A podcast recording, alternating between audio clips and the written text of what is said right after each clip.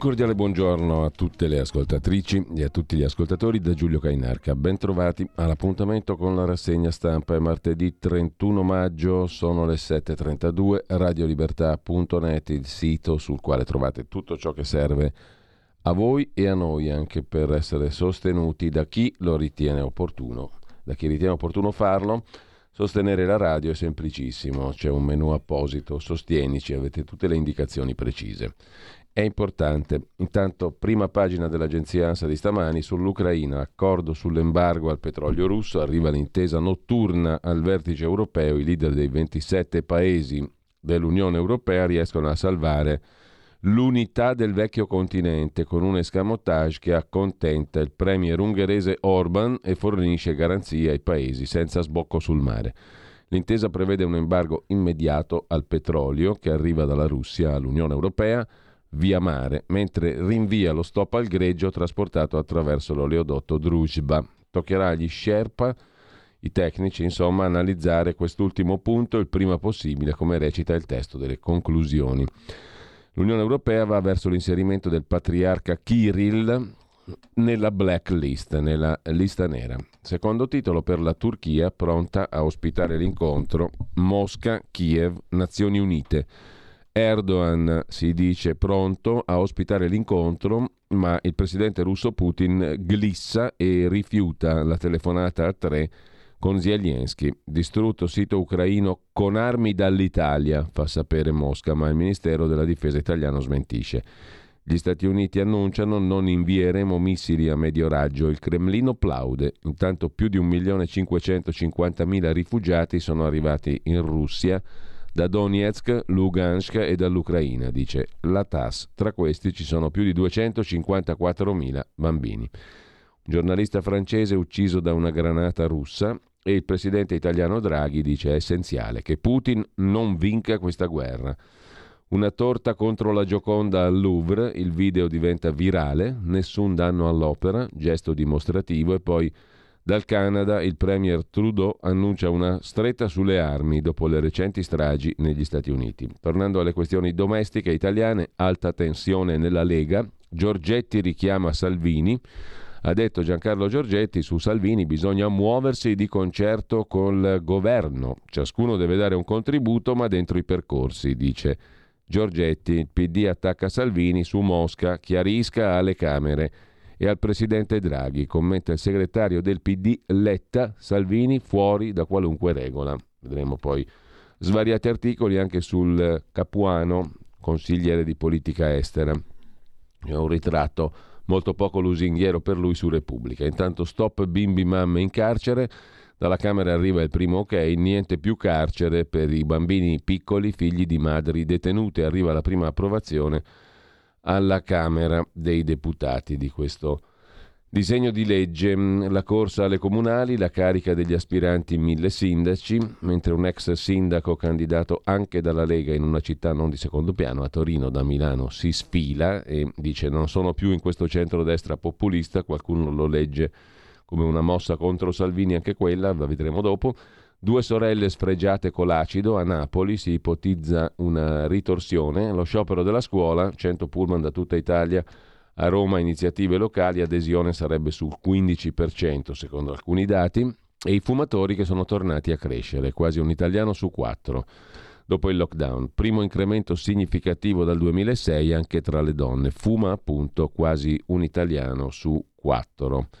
Migranti verso lo stop alle navi quarantena, ritorno ai controlli a terra una volta svuotate le due navi in servizio, sulle quali c'è stata qualche polemica perché le navi quarantena erano ampiamente pagate con i soldi pubblici e poi ancora dalla prima pagina dell'Ansa di stamani irrompe il super caldo dopo Hannibal arriva Scipione.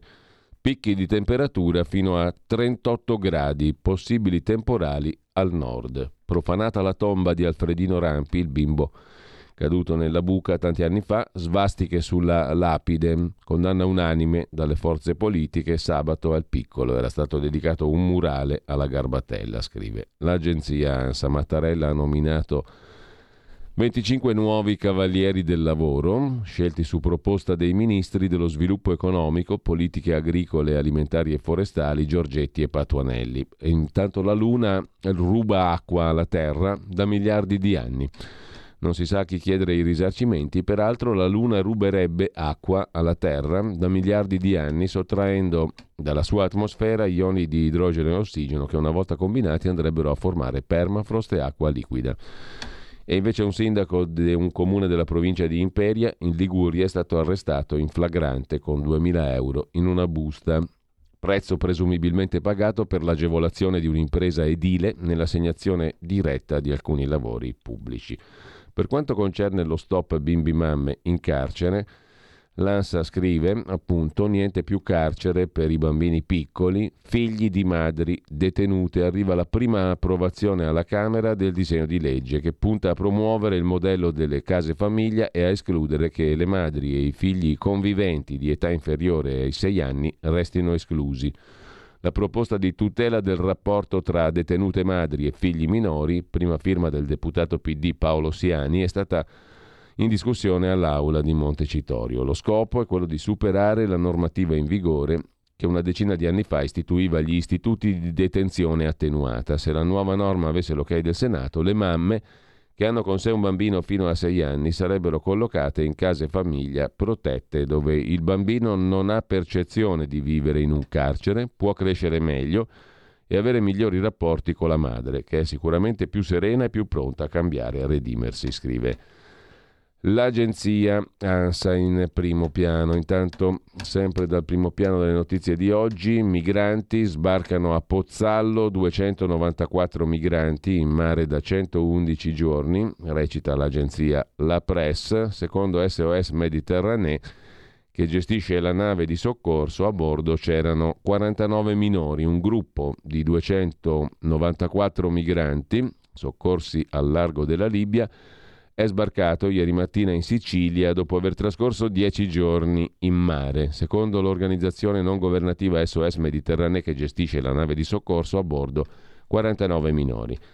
Ha spiegato la responsabile della SOS Mediterranee, della nave Ocean Viking, Candida Lobes che tenere migranti a bordo per dieci giorni è stato insensato. Queste persone che già mostravano segni di traumi causati da ciò che è successo loro in Libia avevano bisogno di assistenza immediata. Alcune sono state trattenute in mare per oltre dieci giorni. Lasciamo con questo anche eh, questa notizia, un attimo soltanto perché chiedo l'assistenza per un momento della regia perché non riusciamo a muoverci come di consueto con le nostre pagine. Adesso sì. Dunque andiamo a vedere un'altra questione del giorno.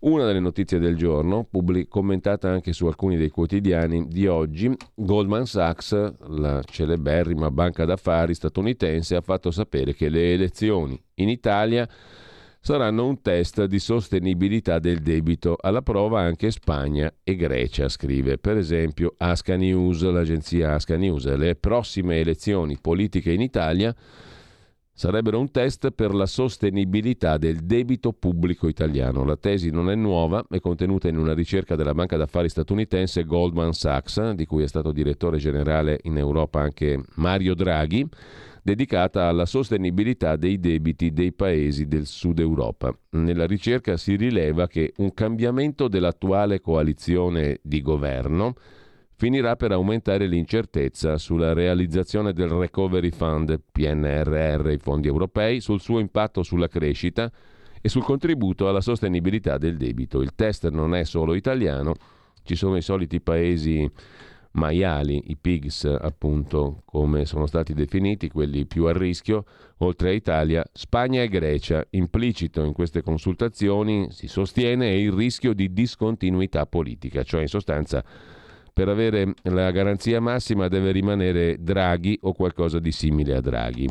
La discontinuità è particolarmente rilevante nell'Europa meridionale perché la regione è il principale recettore dei fondi europei del Recovery Fund, la cui enfasi su investimenti e riforme richiede un forte grado di continuità politica nel tempo. In sintesi, secondo la ricerca della Banca d'affari americana, di cui Draghi è stato il direttore generale in Europa, giusto appunto, l'Italia resta il paese più a rischio e l'appuntamento delle elezioni potrebbe rivelarsi il catalizzatore atteso da alcuni operatori di mercato per verificare la sostenibilità del debito, cioè riparte lo spread. Su questa questione vi segnalo un bell'articolo anche su Inside Over di Andrea Muratore, Goldman Sachs attacca Lega e Fratelli d'Italia perché mettono a rischio il debito. È la storia del 2011, insomma, a parte lo spread.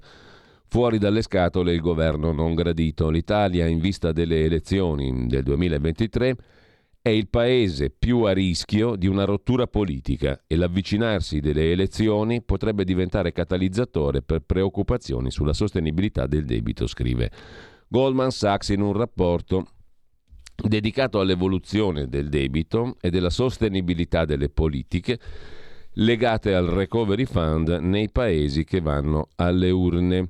Nel 2023 in Europa, assieme all'Italia, voteranno anche Grecia e Spagna. In Grecia, nota Goldman Sachs, la continuità politica appare garantita dal consenso del governo conservatore di Kyriakos Mitsotakis. A Madrid invece Partito Socialista e Partito Popolare sono ritenuti trasversalmente attenti all'integrazione fiscale ed economica europea. In Italia invece è il problema, insomma, in Grecia e in Spagna tutto bene, in Italia eh, Goldman Sachs ritiene problematica una vittoria della coalizione di centrodestra al voto nel 23, perché la componente più scettica, Fratelli d'Italia e Lega, verso l'Europa, guida i sondaggi. Il timore della banca d'affari è una discontinuità rispetto all'era del governo Draghi oggi in carica.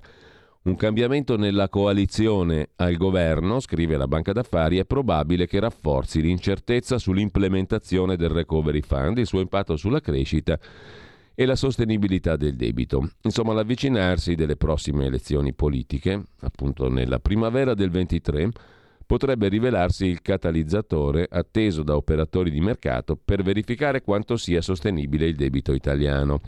La banca d'affari a stelle e strisce, Goldman Sachs, lo ricordiamo, scrive su Inside Over Andrea Muratore, due anni fa scelse a sorpresa di puntare sull'Italia in piena tempesta pandemica assieme al fondo di investimenti BlackRock. Ieri, come oggi, le condizioni del sistema Italia non sono certamente ignote a Goldman Sachs che nella sua analisi indica nella scadenza media relativamente lunga dei titoli del debito pubblico dell'Europa mediterranea un fattore capace di contenere l'impatto dell'aumento dei rendimenti legati all'inflazione e alla stretta della Banca Centrale Europea. L'Italia ha un alto debito pubblico ma anche risparmio privato molto elevato e capacità di elasticità economica di fronte alla crisi. La tenuta dell'export della produzione industriale lo testimoniano. L'Italia è il principale beneficiario dei fondi europei PNRR, il cui focus su investimenti e riforme, spiega la Goldman Sachs,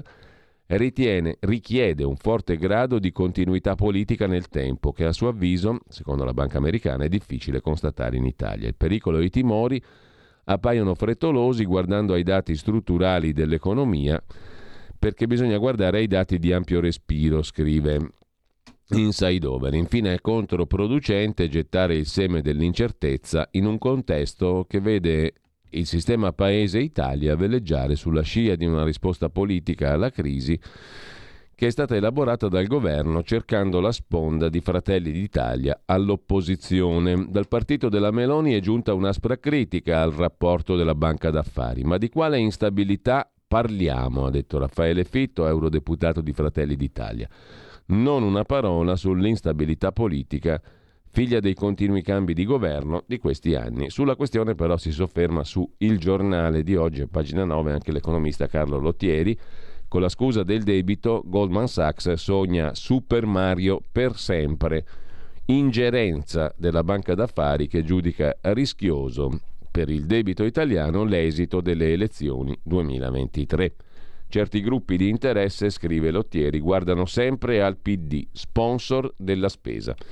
Sulla questione anche il tempo di Roma, sovranità limitata, scrive Carlo Antonio Solimene, pagina 2, in primo piano sul quotidiano romano, la finanza mondiale ha già deciso Draghi anche dopo il 2023. Il report di Goldman Sachs con la destra euroscettica addio PNRR e rischio spread alle stelle. Le prossime elezioni, dice la banca d'affari americana, rappresentano l'occasione degli operatori di mercato per verificare la sostenibilità del debito italiano.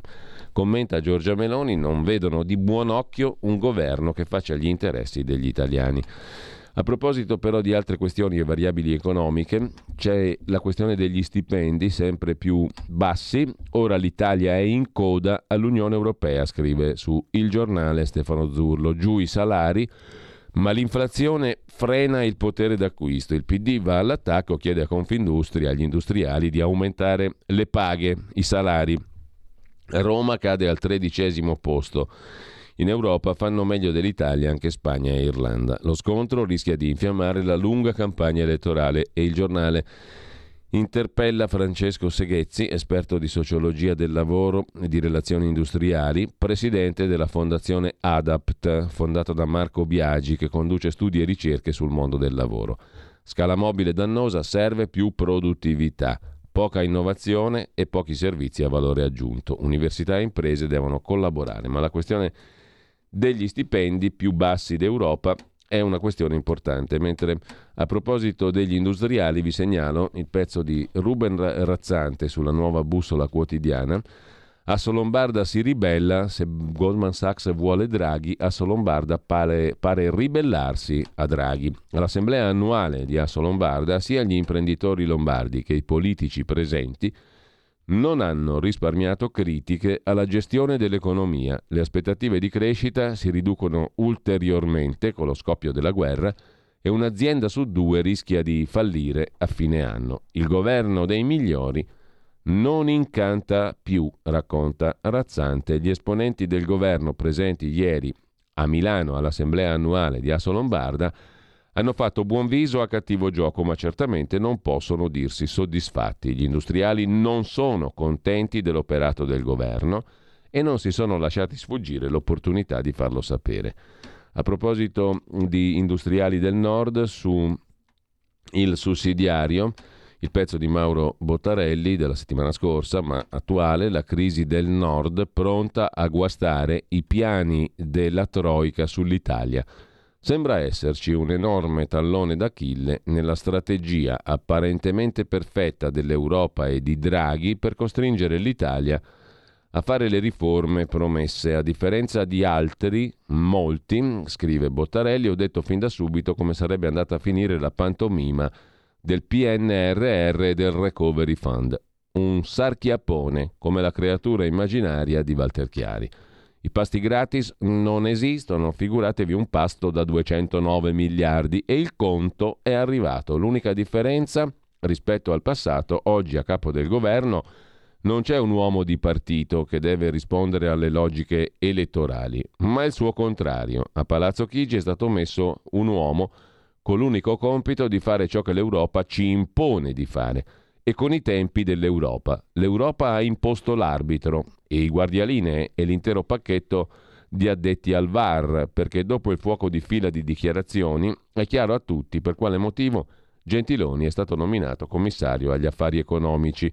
Un'unica ragione, levare all'Italia, dopo la trincea di Palazzo Chigi, anche l'arma utilizzata da sempre, l'alibi dell'Europa cattiva, rigorista e a guida tedesca. Come si fa a tacciare di appartenenza al fronte del nord uno che è stato presidente del Consiglio italiano? Stavolta siamo davvero in trappola, scrive Bottarelli. Su tempi invece si introduce un altro argomento, i referendum sulla giustizia sono uno strumento sollecitatore. Da leggere, scrive il settimanale Ciellino, le due interviste a Cassese e Flick, che hanno posizioni opposte sulla consultazione del 12 giugno. I quesiti poco chiari, l'inerzia della politica. Sul tema referendum, la professoressa docente di diritto costituzionale all'Università di Milano Lorenza Violini, sempre sul sussidiario.net, un voto finalmente utile per rispondere alla nostra crisi. Che senso ha votare ai referendum del 12 giugno? La giustizia, scrive la professoressa Violini, ha bisogno di radicali correzioni e il Parlamento è debole. L'iniziativa può essere soltanto politica. Sulla questione referendum, poi il giornale, pagina 13, intervista il leghista Massimo Garavaglia contro il giustizialismo, dice il ministro, sì 5 sì, pentito del cappio leghista. In aula, la riforma Cartabia tanti anni fa. La riforma Cartabia è soltanto un piccolo passo, in maggioranza ci sono troppi forcaioli, dice Garavaglia. Non me l'aspettavo, il PD vota no. La crisi del sistema è un problema di credibilità per il Paese. L'incubo, sono stato assolto dopo sette anni, ciò che mi è capitato può accadere a chiunque, dice Massimo Garavaglia, intervistato da Laura Cesaretti su Il Giornale in tema di referendum. Passiamo alla press, agenzia stampa La Press che si occupa di Giorgia Meloni, che si dice stupita da Salvini, ma se lo volessi criticare lo farei in modo chiaro, dice la Presidente di Fratelli d'Italia. Così, alle critiche sul suo viaggio in Russia, Salvini ha fatto appunto una lista delle persone che lo hanno criticato mettendo Letta, eh, Meloni, Calenda e tutti, tutti, insieme. Che effetto l'ha fatto? Sa che lui di solito fa queste liste e mette tutti i suoi no, nemici. Ha fatto un effetto strano perché non mi pare di averlo criticato, francamente. Guardi, io vengo in corsa come lei, come lei mi testimonia anche oggi.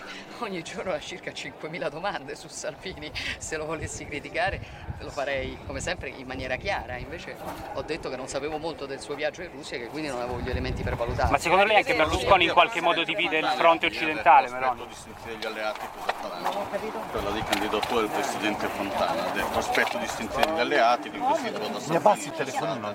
Voi l'appoggerete? Eh, guardi, eh, francamente noi siamo sempre stati leali col Presidente Fontana, io ho un ottimo rapporto con lui, lo considero un uh, ottimo governatore, dopodiché lei capisce, qui non si riesce a parlare della Sicilia, se vota fra due mesi vogliamo parlare della Lombardia, forse è una cosa per volta.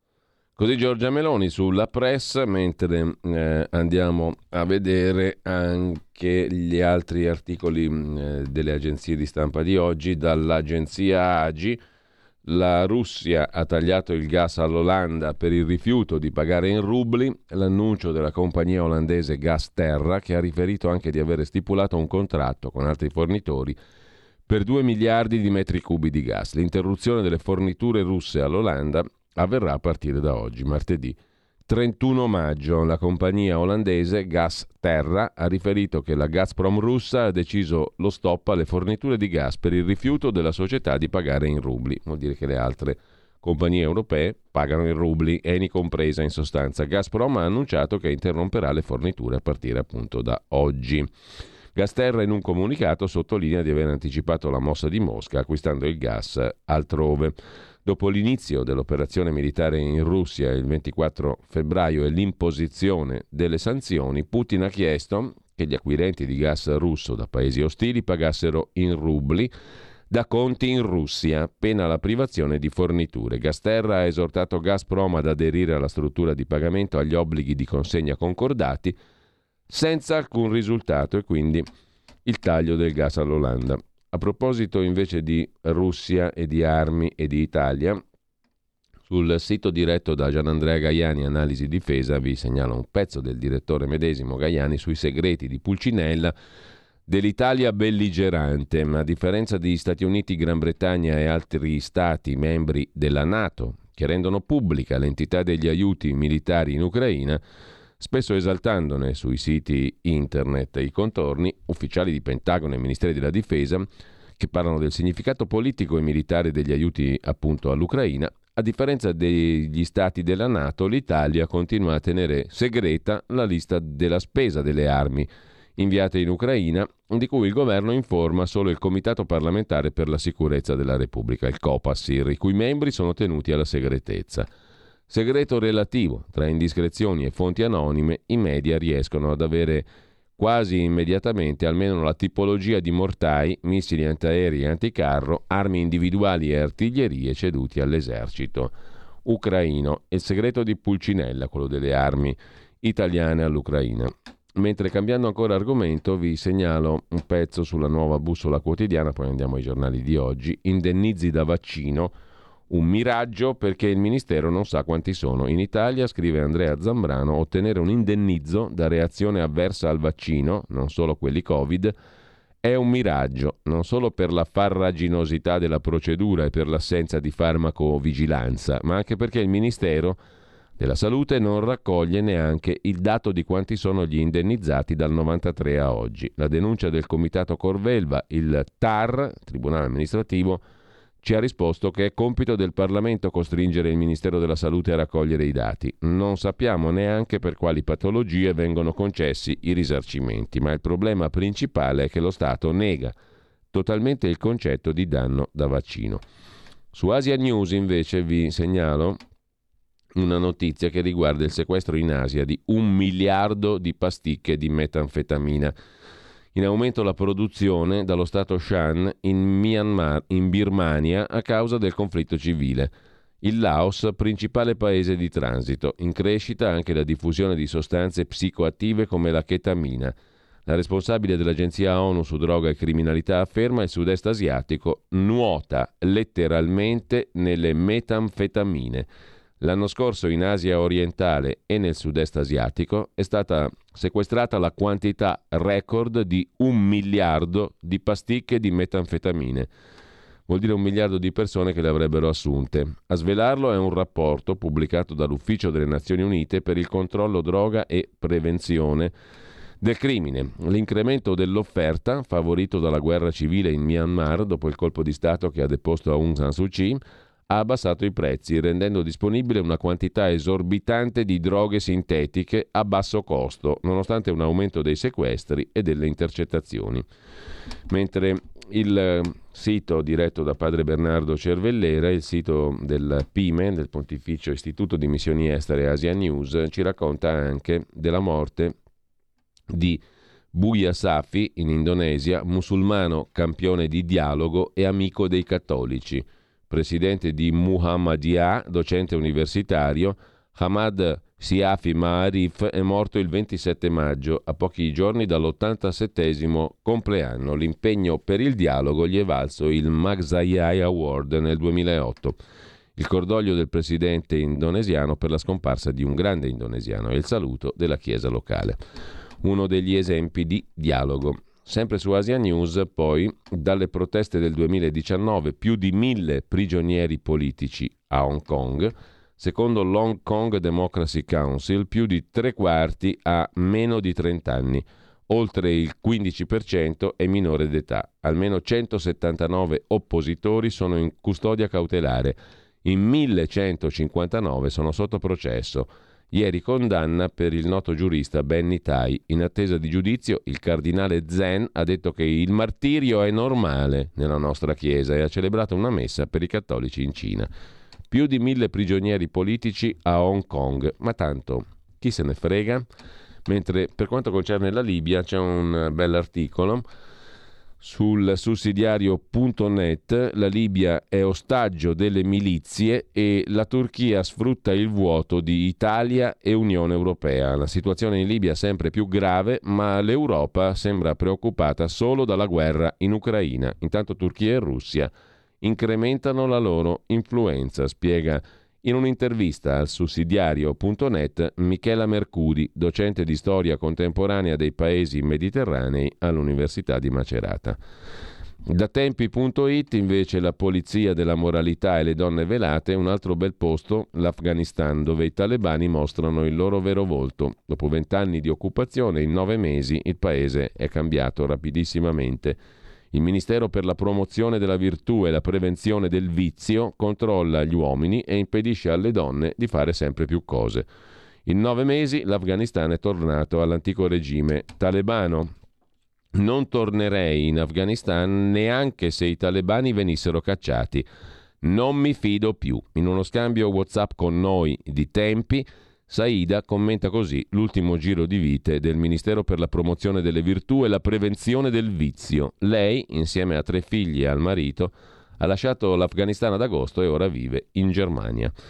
Ha fatto benissimo. Su ADN Kronos invece vi segnalo il Monza in Serie A e la gioia di Berlusconi, un video che adesso vediamo a proposito dei festeggiamenti. Peraltro, come noterà um, Giuliano Ferrara, si è anche addormentato Berlusconi al momento del gol decisivo del Monza, a testimonianza. Eccolo qua, sentiamo.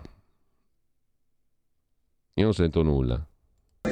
Per un lungo anno finalmente siamo arrivati a un traguardo storico. Il Monza dal 1912 non era mai stato in Serie A. Oggi ci siamo arrivati e quindi è una cosa meravigliosa per il Monza, per tutti noi e per tutti i cittadini della Brianza. E non solo, diciamo, mentre su questa questione del eh, Monza appunto e di Berlusconi c'è come dicevo il commento in prima pagina di Giuliano Ferrara oggi sul foglio sul sonnellino imperiale di Berlusconi al momento del passaggio del Monza in Serie A. Un sonnellino imperiale, lo definisce Ferrara, che certifica lo status unico di quest'uomo che ha preso in carico per tanti anni una repubblica scassata dalle cosche e dai magistrati, in parte l'ha rafforzata, in parte l'ha svuotata e ora vive in un'età politicamente postuma al se stesso di ieri, ma illuminata dalla mite indifferenza ai fatti, perfino ai gol, si appisola al gol decisivo e dalla grandeur simbolica. Una crusading prosecutor, cioè una pubblica ministera molto battagliera, femmina, una fratante, nei giorni scorsi in tribunale a Milano, ha parlato, o meglio, sparlato di lui, nel processo dell'impiccionismo moralistico e del comune senso del pudore anni 50, coda velenosa di una banale ma accanita persecuzione personale, beh, questa prosecutor femmina, questo pubblico ministero, ha parlato di Berlusconi in tribunale come di un grande anziano malato, ossessionato dalle sue schiave e odalische. Il suo partito si starà un po' sfasciando, le sue posizioni su guerra e pace a tratti, ma poi sempre astutamente corrette, risentono di elementi privati come l'amicizia con Putin e gli affari, ma la sua parabola sembra inscalfibile. Gli errori non lo toccano e i guai di ogni tipo gli arieggiano intorno e si ritraggono spaventati. Guai ai guai, sembra il suo motto post-cesariano.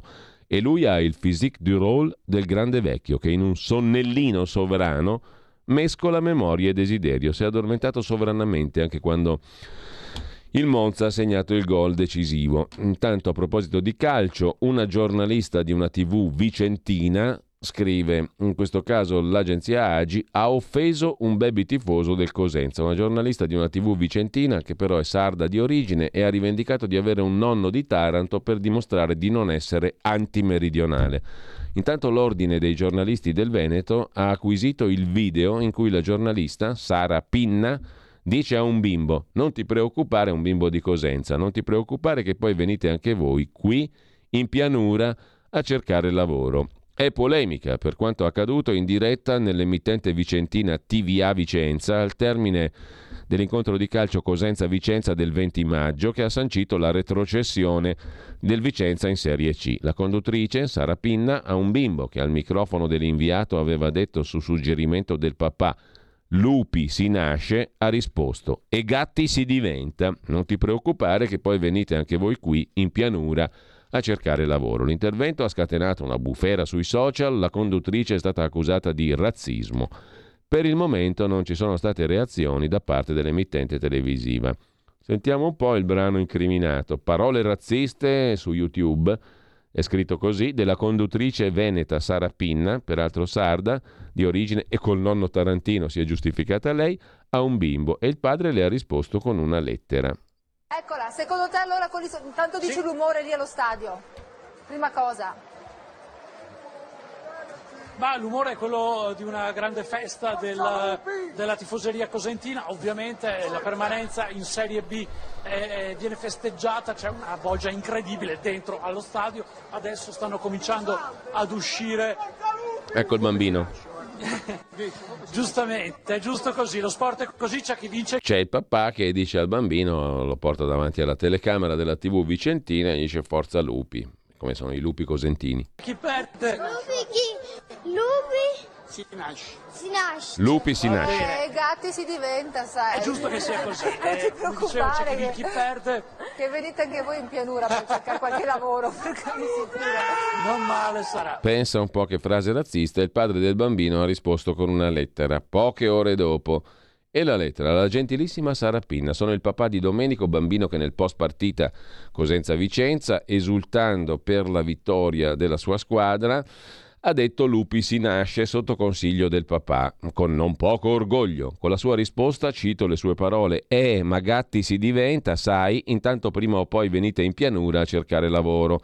Lei ha dimostrato di essere poco sportiva, ignorante e con non pochi pregiudizi. Prima di parlare è necessario pensare bene a cosa si dice, perché lei non sa, cara Sara Pinna, che Domenico è figlio di due imprenditori calabresi che amano la propria terra e certamente con non poca fatica dimostrano quotidianamente di voler contribuire per migliorarla e supportarla nel pieno delle proprie possibilità.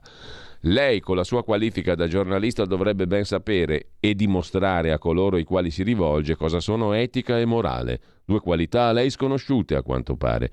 In ogni caso, qualora nella propria terra mancasse lavoro, non ci sarebbe comunque da vergognarsi a cercarlo altrove, scrive il papà di questo bambino. Eh, e mh, mm, dovrebbe saperlo perché la storia lo insegna. Se lei avesse avuto modo di studiarla che la Padania deve tanto ai meridionali e a molti di loro deve il suo sviluppo dal punto di vista lavorativo. La invito senza rancore, scrive il papà del bambino, a visitare la Calabria così che possa anche lei capire che terra meravigliosa è, quanta bella gente la abita. Noi, a differenza sua, detestiamo i pregiudizi e il razzismo proprio non ci appartiene. Scusate un attimo, ma razzismo per che cosa? Gatti si diventano una battuta.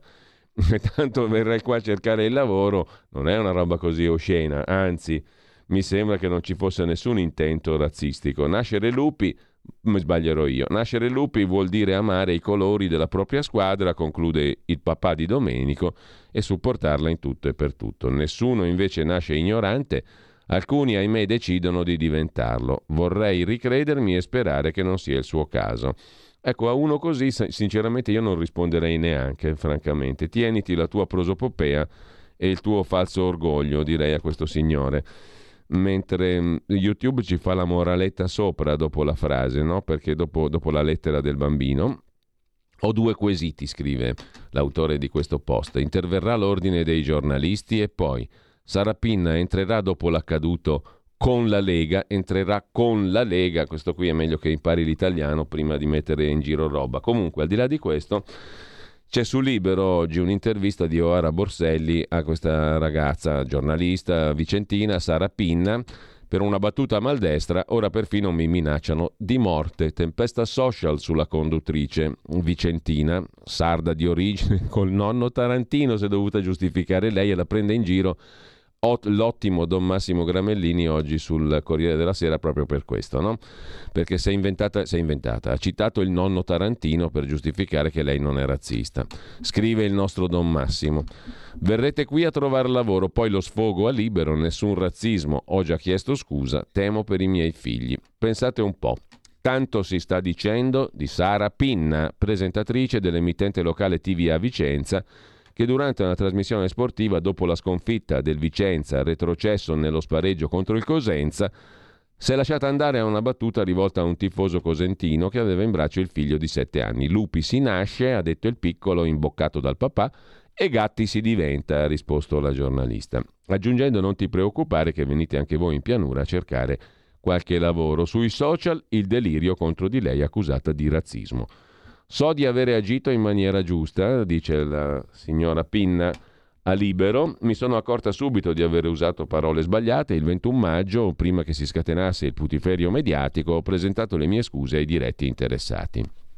Già mentre pronunciavo quelle parole mi sono accorta che la frase era infelice ma ho proseguito perché il Vicenza era retrocesso, ho pensato che il mio pubblico non si indignasse, anche perché sa, sanno che sono sarda e quindi sono io la prima a essere una ragazza del sud che si trova al nord. Per lavorare la battuta era riferita anche a me stessa, venite anche voi a lavorare in Veneto, potete diventare mangiagatti come è successo a me. Questo volevo dire in un clima e con uno spirito scherzoso. Poi è accaduto che dal giorno dopo mi sono cominciati ad arrivare messaggi privati da parte di alcuni cosentini che si erano offesi e ho pensato che fosse immediatamente doveroso scusarmi. Così ho fatto, ho chiesto scusa a questi tifosi che si erano scagliati anche con parole non proprio carine nei miei confronti e loro mi hanno ringraziato per il coraggio che ho avuto nel fare un passo indietro rispetto a quello che avevo detto. La roba è montata.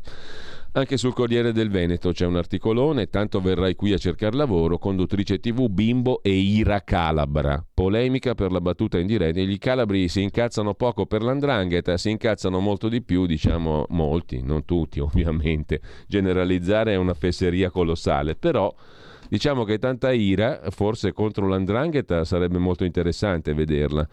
Contro la conduttrice televisiva Sara Pinna Vicentina vicentina, sarda o tarantina che sia, fa un po' impressione. Il papà dice che la Padania deve tanto ai meridionali. Mm, il papà è intelligente, il papà del piccolo Domenico. Io, figlia del sud, racconta Sara Pinna medesima anche al Corriere del Veneto, ho sbagliato e mi scuso, ma su di me gli insulti di chi cerca visibilità. Chiudiamo sto capitolo e adesso andiamo, dov'è che andiamo? Andiamo mm, a vedere forse i quotidiani di oggi, no, ma prima dei quotidiani di oggi ci facciamo un giro anche mh, mm, sulla questione del giorno relativamente a Matteo Salvini. Il gelo di Giorgetti su Salvini, scrive il Corriere della Sera. Alta tensione nella Lega, il ministro interviene anche sul Premier Draghi, il quale, ha detto Giorgetti, ne ha le scatole piene. Porti fino in fondo la croce, è l'auspicio di Giorgetti. Matteo Salvini, racconta il Corriere della Sera, da due giorni osserva un inusuale silenzio, sta facendo una riflessione a tutela del paese, del governo e del suo partito, spiega Antonio Capuano, l'avvocato campano, ex deputato di Forza Italia che, forte delle sue conoscenze in diverse ambasciate, sta offrendo la propria consulenza in politica estera a Salvini ed è il co-ideatore, Antonio Capuano, dell'ipotizzata missione di pace a Mosca.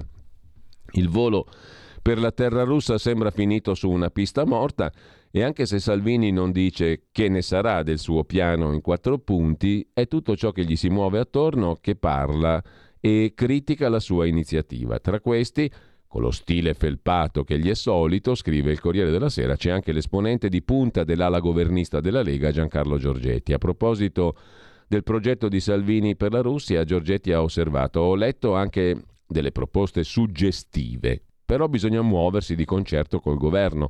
Sono questioni di portata mondiale, ciascuno deve dare il suo contributo, ma all'interno di percorsi molto molto complicati. Lo stesso Giorgetti ha aggiunto sul fronte politico evidentemente in certe situazioni il senso di scoramento pervade, dopodiché c'è un senso di responsabilità che fa sì che Draghi si faccia carico di prendere la croce e la porti avanti fino in fondo.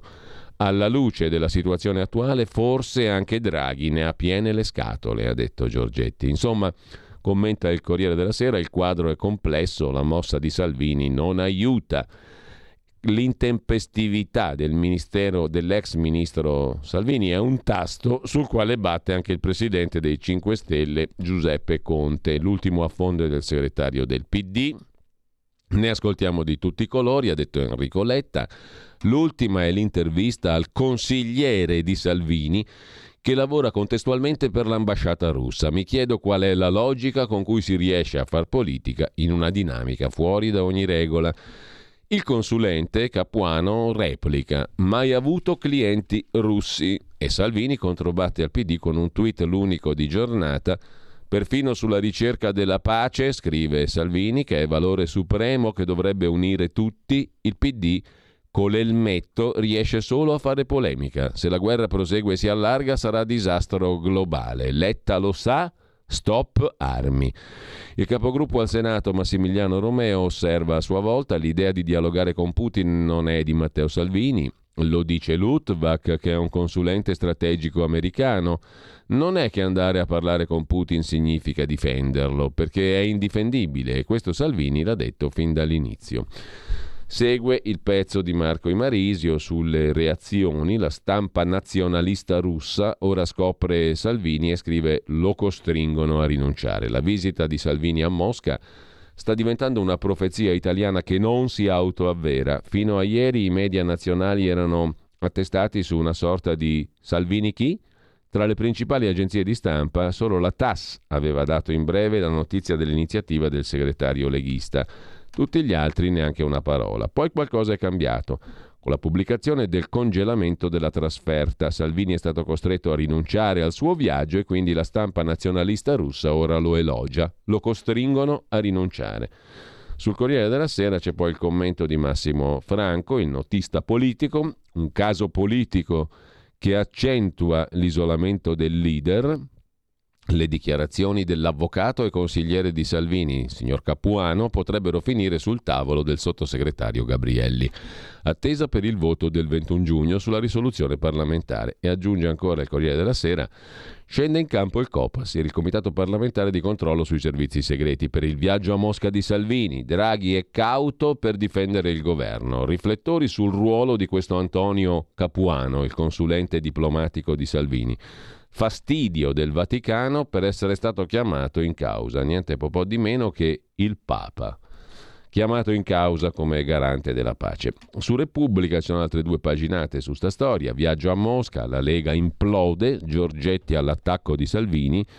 Idea suggestiva, ha detto Giorgetti, ma ci si muove col governo. Tensioni sulla leadership e intanto a Torino addio al centrodestra di quello che era il candidato sindaco della stessa Lega da Milano.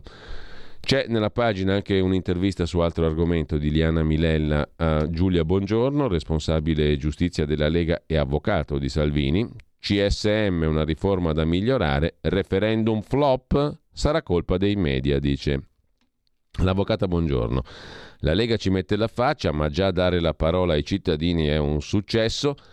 Sul viaggio in Russia ho visto troppe critiche a Salvini, dice eh, Giulia Buongiorno. Non ho dettagli su questo viaggio, non posso però fare a meno di constatare che nei mesi scorsi Salvini è stato aspramente criticato perché troppo vicino ai russi e a Putin, adesso lo si critica per ragioni opposte, cioè che in questo viaggio non riuscirebbe a incontrare esponenti di primo piano. Poi c'è il pezzo di Concita Sannino sul Campano come lei, appunto, ex deputato mh, di Forza Italia, il signor Antonio Capuano, che sarebbe il super consulente di politica estera di Salvini. Affari, promesse e blef del consulente Capuano che ha imbrogliato mezzo mondo. A pensar male, la politica arriva prima di tutti e allora chissà se sul conto di Antonio Capuano il superconsulente di Salvini, non avesse ragione il vituperato Nicola Cosentino, la buonanima istituzionale di Forza Italia, quando gli capitò di commentare il profilo di Capuano, allora collega deputato. E Cosentino, Nicola Cosentino, definì Capuano un imbroglione. Era un gratuito insulto o forse aveva visto giusto Cosentino, mentre la distrettuale antimafia registrava i colloqui con colleghi o imprenditori di Camorra. Fatale che vengano fuori adesso su Capuano, la chiappa Putin, i casuali natali della sua elezione nel 2001 o le misteriose connessioni internazionali di oggi. Fu inserito in lista perché nel collegio arrestarono il direttore generale della SL sciolta per Camorra pochi giorni prima della chiusura delle liste, racconta qualche consigliere di Fratta Minore. Per la cronaca era la Napoli 4 e al posto del manager Arrestato compariva un ambizioso trentenne Antonio Capuano che si presentava come diplomato perito elettronico. Solo dopo sarebbero arrivate le lauree con le università digitali, ma Capuano si era fatto notare dai Berluscones. Aveva fatto crescere Forza Italia nelle urne con un espediente non da poco. Prometteva l'apertura di una cartiera in zona fra Fratta Minore e Acerra. Parlava di progetti sicuri, mostrava cartine, apria i colloqui con i giovani del territorio. I voti arrivarono, la cartiera nessuno l'ha vista mai. Un profilo di bleffatore si affaccia dietro quello dell'esperto di diplomazia. Mentre l'imbarazzo dilaga nella Lega e lui, fautore del fantomatico piano di pace con Putin in quattro punti, alza le mani. Lasciatemi pensare a questa vita che nasce, si difende Capuano, che sta per diventare papà riemergono frammenti che l'avvocato Capuano ha rimosso e fanno a pugni sia coi presunti affari internazionali sia con le perle che riempiono la sezione del suo sito web, il Capuano Pensiero con la C e la P maiuscole. Solo frasi lapidarie tipo le tasse sono giuste quando eque e ingiuste quando inique. Punto. Capuano si fa chiamare professore, si presenta a Tor Vergata con l'ex ministro della cultura del Qatar, Hamad bin Abdulaziz al-Kawari, ma l'università di Tor Vergata gli riconosce soltanto un incarico in diritto internazionale da 1000 euro all'anno.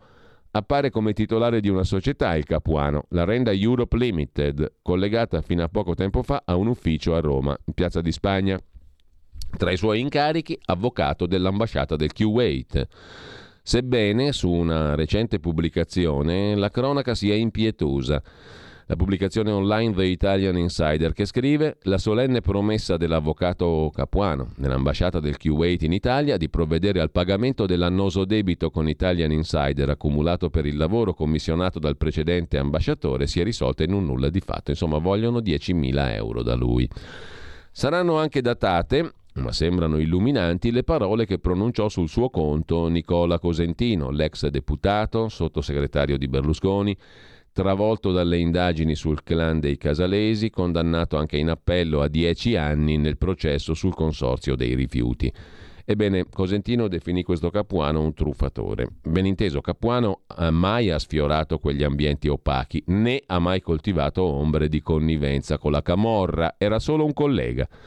È il 3 luglio del 2004 quando l'ex sottosegretario Cosentino è intercettato mentre parla con Michele Orsi, imprenditore colluso che sarà poi ucciso dal killer Giuseppe Setola, lo stragista del Gota dei Casalesi, perché l'uomo d'affari stava per pentirsi. Orsi riferisce a Nicola Cosentino che lo ha cercato l'onorevole Capuano, vuole sapere di alcune assunzioni ma come riferisce all'amico Nicola lo stoppa. Guarda che il nostro riferimento è Cosentino. Il parlamentare liquida così la questione, ma Capuano ha già imbrogliato mezzo mondo. Così Repubblica traccia il ritratto del consigliere di Salvini. Il dopo Salvini, commenta nel suo punto politico Stefano Folli, è già iniziato. Fino a qualche giorno fa era opinione comune che Matteo Salvini fosse un personaggio politico in declino sì, ma in grado di arrivare alle elezioni del 2023 e giocarsi lì le sue possibilità residue. I sondaggi lo fotografavano intorno al 15%, meno della metà dei voti delle europee del 19%, ma pur sempre più di quel che raccoglieva la Lega prima dell'avvento del cosiddetto capitano, un partito nordista e ben strutturato al suo interno costruito intorno a un'idea gerarchica che riconduce sempre al leader. In questo non assomiglia ai 5 Stelle, l'altro movimento populista a cui viene in modo improprio accostato. Le certezze però ora sembrano sul punto di sgretolarsi. Come spesso avviene nella storia, un evento, figlio del caso o di un grossolano errore, finisce per scoperchiare la pentola in cui l'acqua già stava bollendo L'evento è la mancata missione in Russia, su cui, scrive Stefano Folli, è già stato detto tutto. Quel che colpisce è che Salvini abbia preferito imbarcarsi in una simile imprudente avventura invece di dedicarsi alla campagna per il referendum sulla giustizia del 12 giugno. È come se il capo leghista non avesse alcuna fiducia nella possibilità di raggiungere il quorum. Ma perché allora ha lavorato alla raccolta firme? Perché ha teorizzato l'urgenza di chiamare gli italiani a pronunciarsi sul sistema giudiziario? Evidentemente non era un impegno strategico per la Lega ma solo un diversivo, eh, stabilisce Stefano Folli. La vicenda russa, su cui era stato fatto un investimento politico esclusivo, stabilisce sempre Folli, si è invece risolta in un doppio disastro. Ha danneggiato l'immagine del governo ma soprattutto il danno è per la Lega. Il dilettantismo è una colpa che in politica non si perdona, benché la maggioranza relativa in Parlamento sia appannaggio di un movimento, i 5 Stelle, che quattro anni fa trionfò in nome del dilettantismo. In ogni caso, oggi la Lega, conclude Stefano Folli, ha il problema del suo segretario, il quale, in condizioni normali, sarebbe già stato sostituito.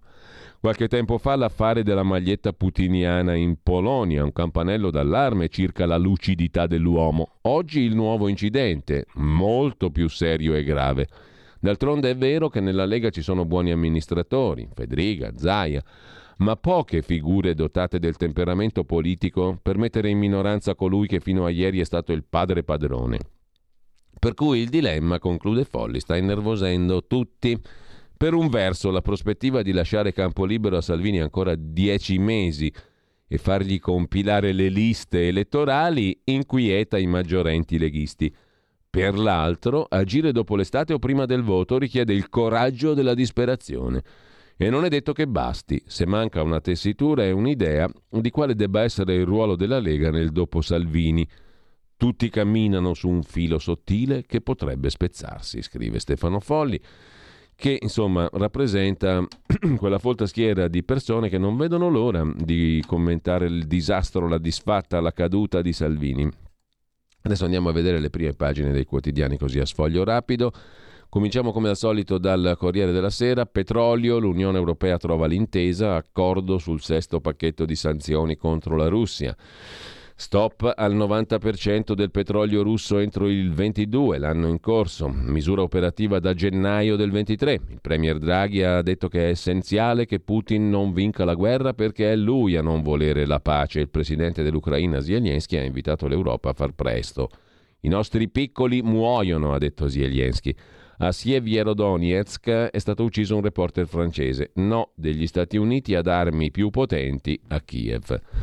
E poi Federico Fubini commenta l'editto di Putin per trasformare gli orfani ucraini in cittadini russi, il caso Salvini che finisce al Copasir, il Comitato parlamentare di controllo sui servizi e di spalla l'intervista a Claudio Descalzi, numero uno dell'ENI, una politica dell'Europa per l'energia e sì al tetto del gas. Un tetto al prezzo del gas, se ben studiato, potrebbe aiutare. Dovrebbe trattarsi di misura temporanea, però, dice l'amministratore dell'ENI. Una misura come questa permetterebbe di riempire gli stoccaggi di gas oltre che calmierare i prezzi. Gli sforzi fatti ci consentiranno di sostituire il gas russo nell'inverno 24-25. A centro pagina la cronaca nera a Napoli, ride in scooter, acido sul viso a due sorelle, l'ha lanciato un'altra ragazza e poi disegno di legge concorrenza, servizi pubblici e balneari. Il disegno di legge ha avuto il primo ok al Senato, il patto sulle concessioni balneari è stato trovato, il testo va ora alla Camera dei Deputati.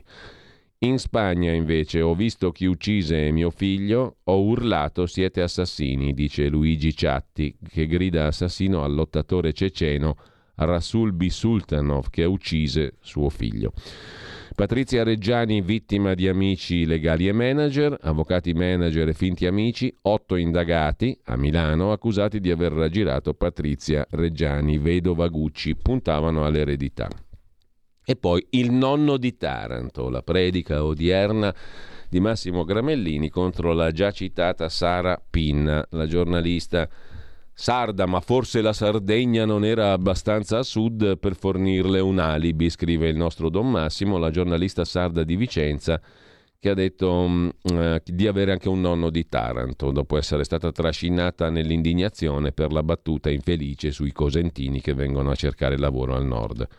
Tra l'altro, è vero o è falso? Cosa c'è di male? L'ha detto anche ridendo sta povera giornalista. Intanto lasciamo il Corriere della Sera e andiamo anche in pausa perché poi vediamo dopo le altre prime pagine velocissimamente, poi alcuni degli articoli del giorno. Stai ascoltando Radio Libertà. La tua voce libera, senza filtri né censura. La tua radio.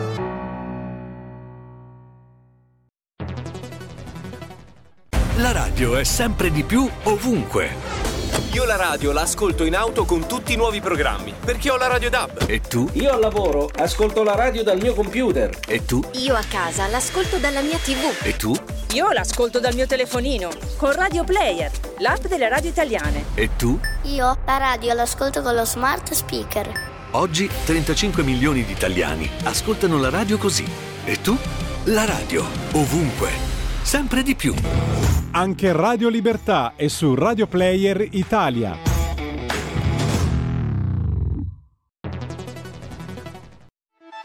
Stai ascoltando Radio Libertà, la tua voce libera, senza filtri né censure, la tua radio.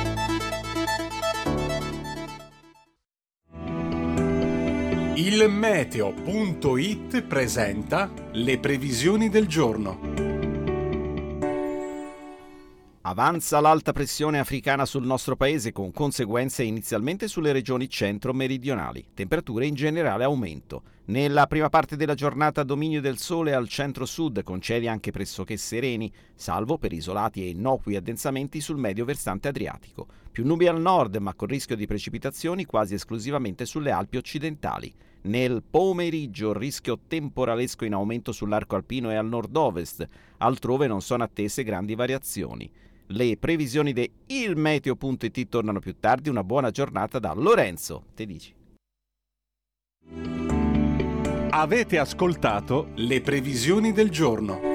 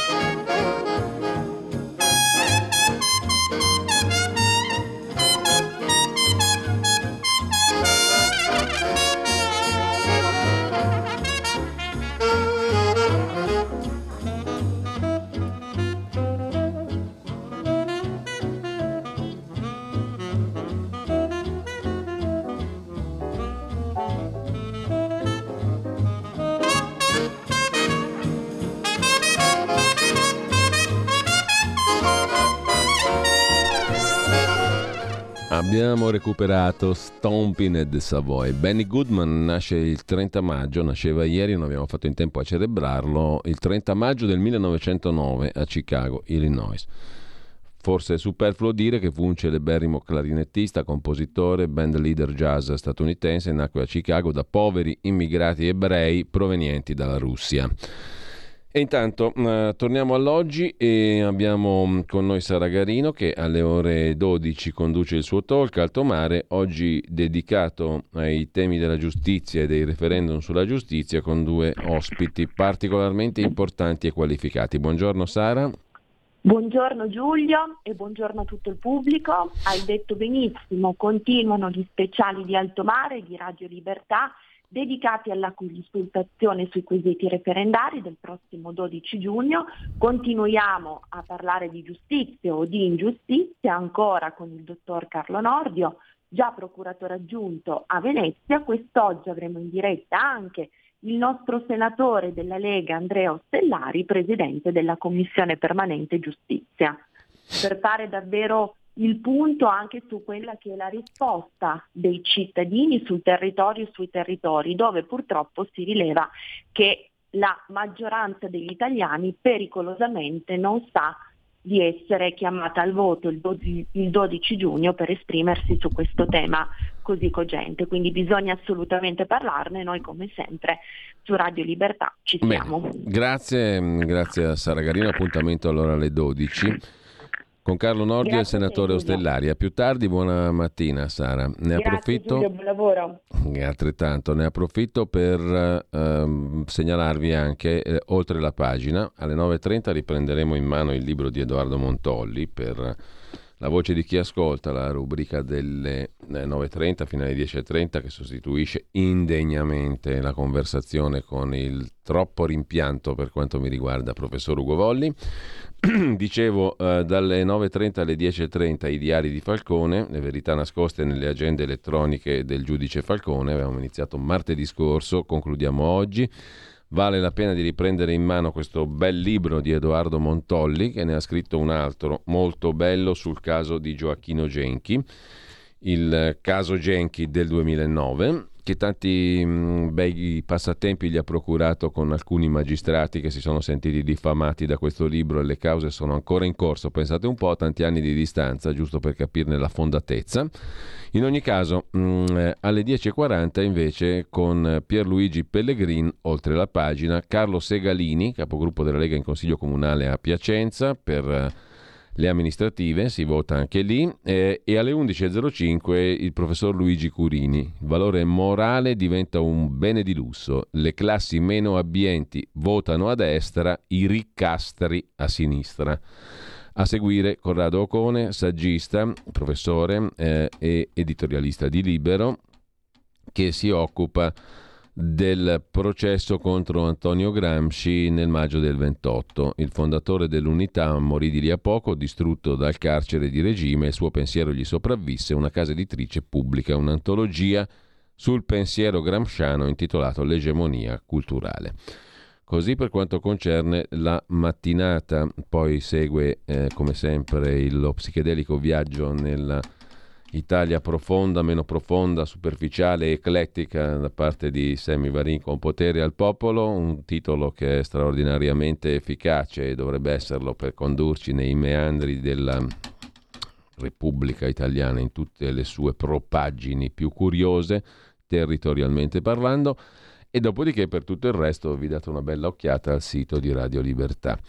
Torniamo a questo punto alle prime pagine dei quotidiani, abbiamo visto solo il Corriere della Sera, andiamo velocemente a vedere anche Repubblica, o meglio, le vediamo velocissime in scorrimento le prime pagine dei quotidiani, prima di Repubblica c'è Avvenire nella nostra edicola, quindi lo vediamo, un taglio ai missili, Biden frena, niente forniture di razzi a lunga gittata agli ucraini e a centropagina 21 nuovi cardinali, il concistoro sempre più aperto a tutto il mondo. Fra le porpore 5 italiani. Si allargano i confini del collegio cardinalizio, 21 nuovi nomi, 16 dei quali elettori, annunciati dal Papa in vista del concistoro fissato per il 27 agosto, entrano nel collegio nazioni che non erano mai state rappresentate. Il Paraguay, Singapore, la Mongolia e Timor Est, 5 gli italiani. E lasciamo anche a venire per andare a dare un'occhiata al domani di Carlo De Benedetti, due i pezzi principali, non si può governare con chi trama col nemico, scrive Stefano Feltri, naturalmente parlando di Salvini e della Lega,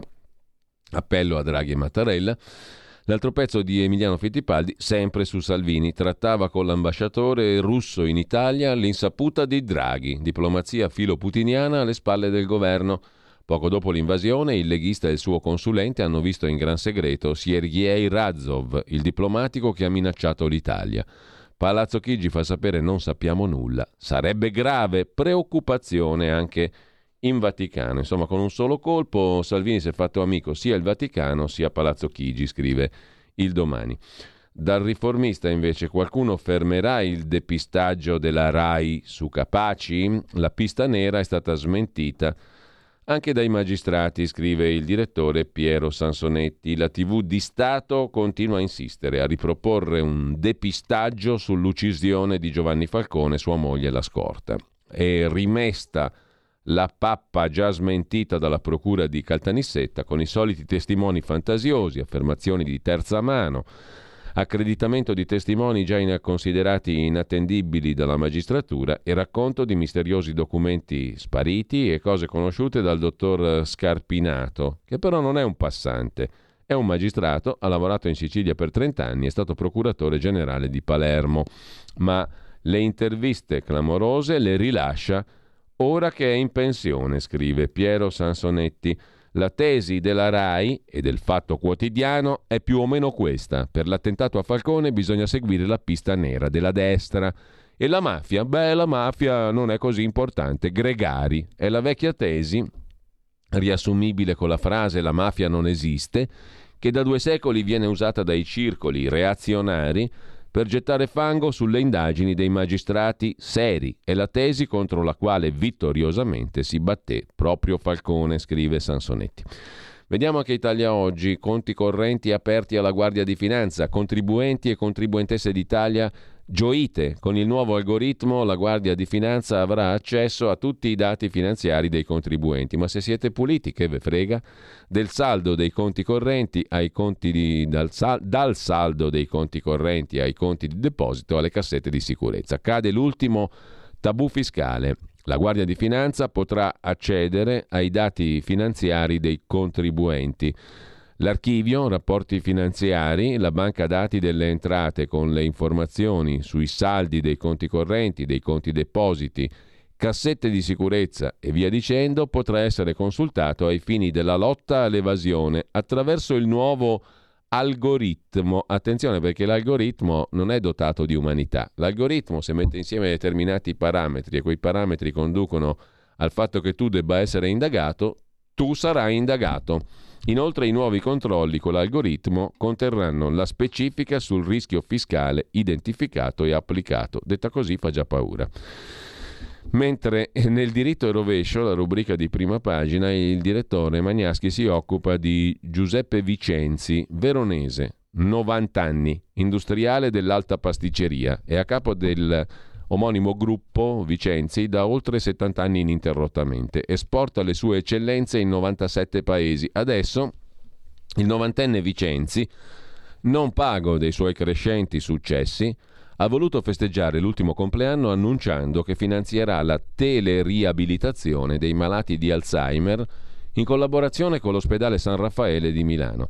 L'iniziativa vuole contrastare quella che forse è la peggior patologia in circolazione, l'Alzheimer la tecnologia di punta messa a disposizione dal contributo di Vicenzi consentirà ai medici di tenere sotto controllo la degenerazione neurologica dei pazienti anche da casa e di proporre loro esercizi per la riabilitazione. Mezzi, tecnologia e organizzazione al servizio degli altri. Ce ne fossero di imprenditori come Giuseppe Vicenzi, veronese, 90 anni, a capo da 70 anni del gruppo omonimo di alta pasticceria. Con ciò lasciamo anche la prima pagina di Italia Oggi e mm, cos'è che andiamo a vedere? Andiamo a vedere le altre prime pagine di oggi. Ci stavamo dimenticando di tutto qua, eh, dal domani a Italia Oggi al riformista, ma il Fatto Quotidiano cosa ci racconta oggi? Lo vediamo subito. Ci racconta del nuovo clima Ora Biden mette il freno a mano sui missili a Kiev. Niente razzi dagli Stati Uniti a media gittata per l'Ucraina. Anche Medvedev commenta: Questo è buon senso, perché così noi possiamo invadere meglio l'Ucraina. Alleati ancora divisi, perduto il Donbass. Joe Biden dice: Armi per colpire la Russia? Mai mentre sul petrolio niente intesa, invece l'intesa è arrivata più o meno, Bonomi giustifica stipendi da 500 euro, il presidente di Confindustria, che attacca il reddito di cittadinanza perché ci fa concorrenza, quello che dicevamo ieri peraltro, ehm, ci fa concorrenza, vuol dire che i salari sono molto bassi, punto e basta se ti fa concorrenza il reddito di cittadinanza o no, c'è poco da sfogliare le verze come direbbero a Cosenza. Quando cerchiamo i giovani per dargli lavoro abbiamo un grande competitor, come direbbe Sara Pinna, anzi a dir la verità, la conduttrice della TVA Vicenza. La destra applaude e i 5 Stelle con Todde dicono essere poveri non è una colpa, commenta Letta, così si disprezzano le persone. Buona riuscita, scrive il Fatto Quotidiano, per lo sciopero della scuola. 15% di aderenti, non so se sia buona riuscita, ma comunque dipende dai punti di vista, tutto è opinabile, la verità non esiste, anzi sì esiste, è quella diretta da Maurizio Belpietro, i professori denunciano precariato, salari da fame e tagli, ci hanno silenziati con la Covid e adesso vogliono fermarci. Così il fatto quotidiano. I cinque referendum censurati, falso, se ne parla in tv e come? Non fate in tempo ad accendere la televisione che si parla dei cinque referendum sulla giustizia, dice il Fatto Quotidiano. Il suo direttore Marco Travaglio scrive il pezzo oggi intitolato Armiamoli e morite. Quanto tempo perso, quanti morti, distruzioni, orrori, profughi, prigionieri in Ucraina, mentre l'Europa si svenava e si scannava per le sanzioni alla Russia, ma soprattutto a se stessa e le armi a Kiev. E la lobby militare ingrassava. Il mondo tremava per il doppio spettro della guerra nucleare e della fame. Dall'attacco criminale russo abbiamo buttato cento giorni a ripetere chi era l'aggressore, come se qualcuno ne avesse dubbi e quel mantra servisse a salvare una sola vita a linciare come putiniano chiunque cercasse le cause storiche per non ripetere gli errori e le vie d'uscita dalla mattanza, fosse Orsini, Spinelli, Caracciolo, Kissinger o il Papa, a illudere gli ucraini contro l'evidenza di una vittoria totale e finale sulla Russia che, complici il cancro e altri malanni, ci avrebbe servito su un piatto d'argento la testa di Putin, a menarcela su quanto sono buone, pacifiche e devote all'autodeterminazione dei popoli le democrazie occidentali attaccate dal nuovo Satana Putin, che è anzi Hitler, per le loro preclare virtù. Ergo con Putin non si tratta perché ogni negoziato sarebbe una resa. Insomma, armiamoli e morite, scrive Travaglio. Ora, dopo quasi cento giorni e migliaia di morti, la dura legge dei fatti riporta tutti alla realtà. Zelensky, finalmente libero dal ricatto nazista del battaglione Azov, ammette non credo che potremo riprendere l'intero nostro territorio con l'esercito. Se decidessimo di farlo, perderemmo centinaia di migliaia di vite. Meglio la diplomazia, ha detto Zelensky. Cioè, il presidente ucraino mette sul tavolo della trattativa non solo la Crimea, occupata senza proteste dai russi nel 2014, ma anche il Donbass ormai in mano russa, come la striscia sud del, sul mare d'Azov e accetta Zelensky il principio territori in cambio di pace, che se fosse stato ben consigliato, cioè non consigliato da Biden e Johnson, e l'avesse accettato prima, gli e ci avrebbe forse risparmiato la guerra, o almeno evitato di fornire alibi alle fregole belliciste di Putin, e ora lo costringerebbe a sacrifici più lievi. Il 19 febbraio il cancelliere tedesco Scholz pregò Zelensky di dichiarare la neutralità e la rinuncia alla Nato in un mega accordo di sicurezza con Putin e Biden per evitare l'invasione. Zelensky rifiutò e cinque giorni dopo partì l'attacco russo. Ora l'ex premier giapponese Shinzo Abe conferma che se si fosse indotto Zelensky a dare larga autonomia al Donbass come da accordi di Minsk e a rinunciare alla Nato, la guerra si sarebbe evitata. Ora è inutile piangere sul latte e il sangue versati, ma a patto, conclude Travaglio, di non perdere più tempo, cioè vite e territori.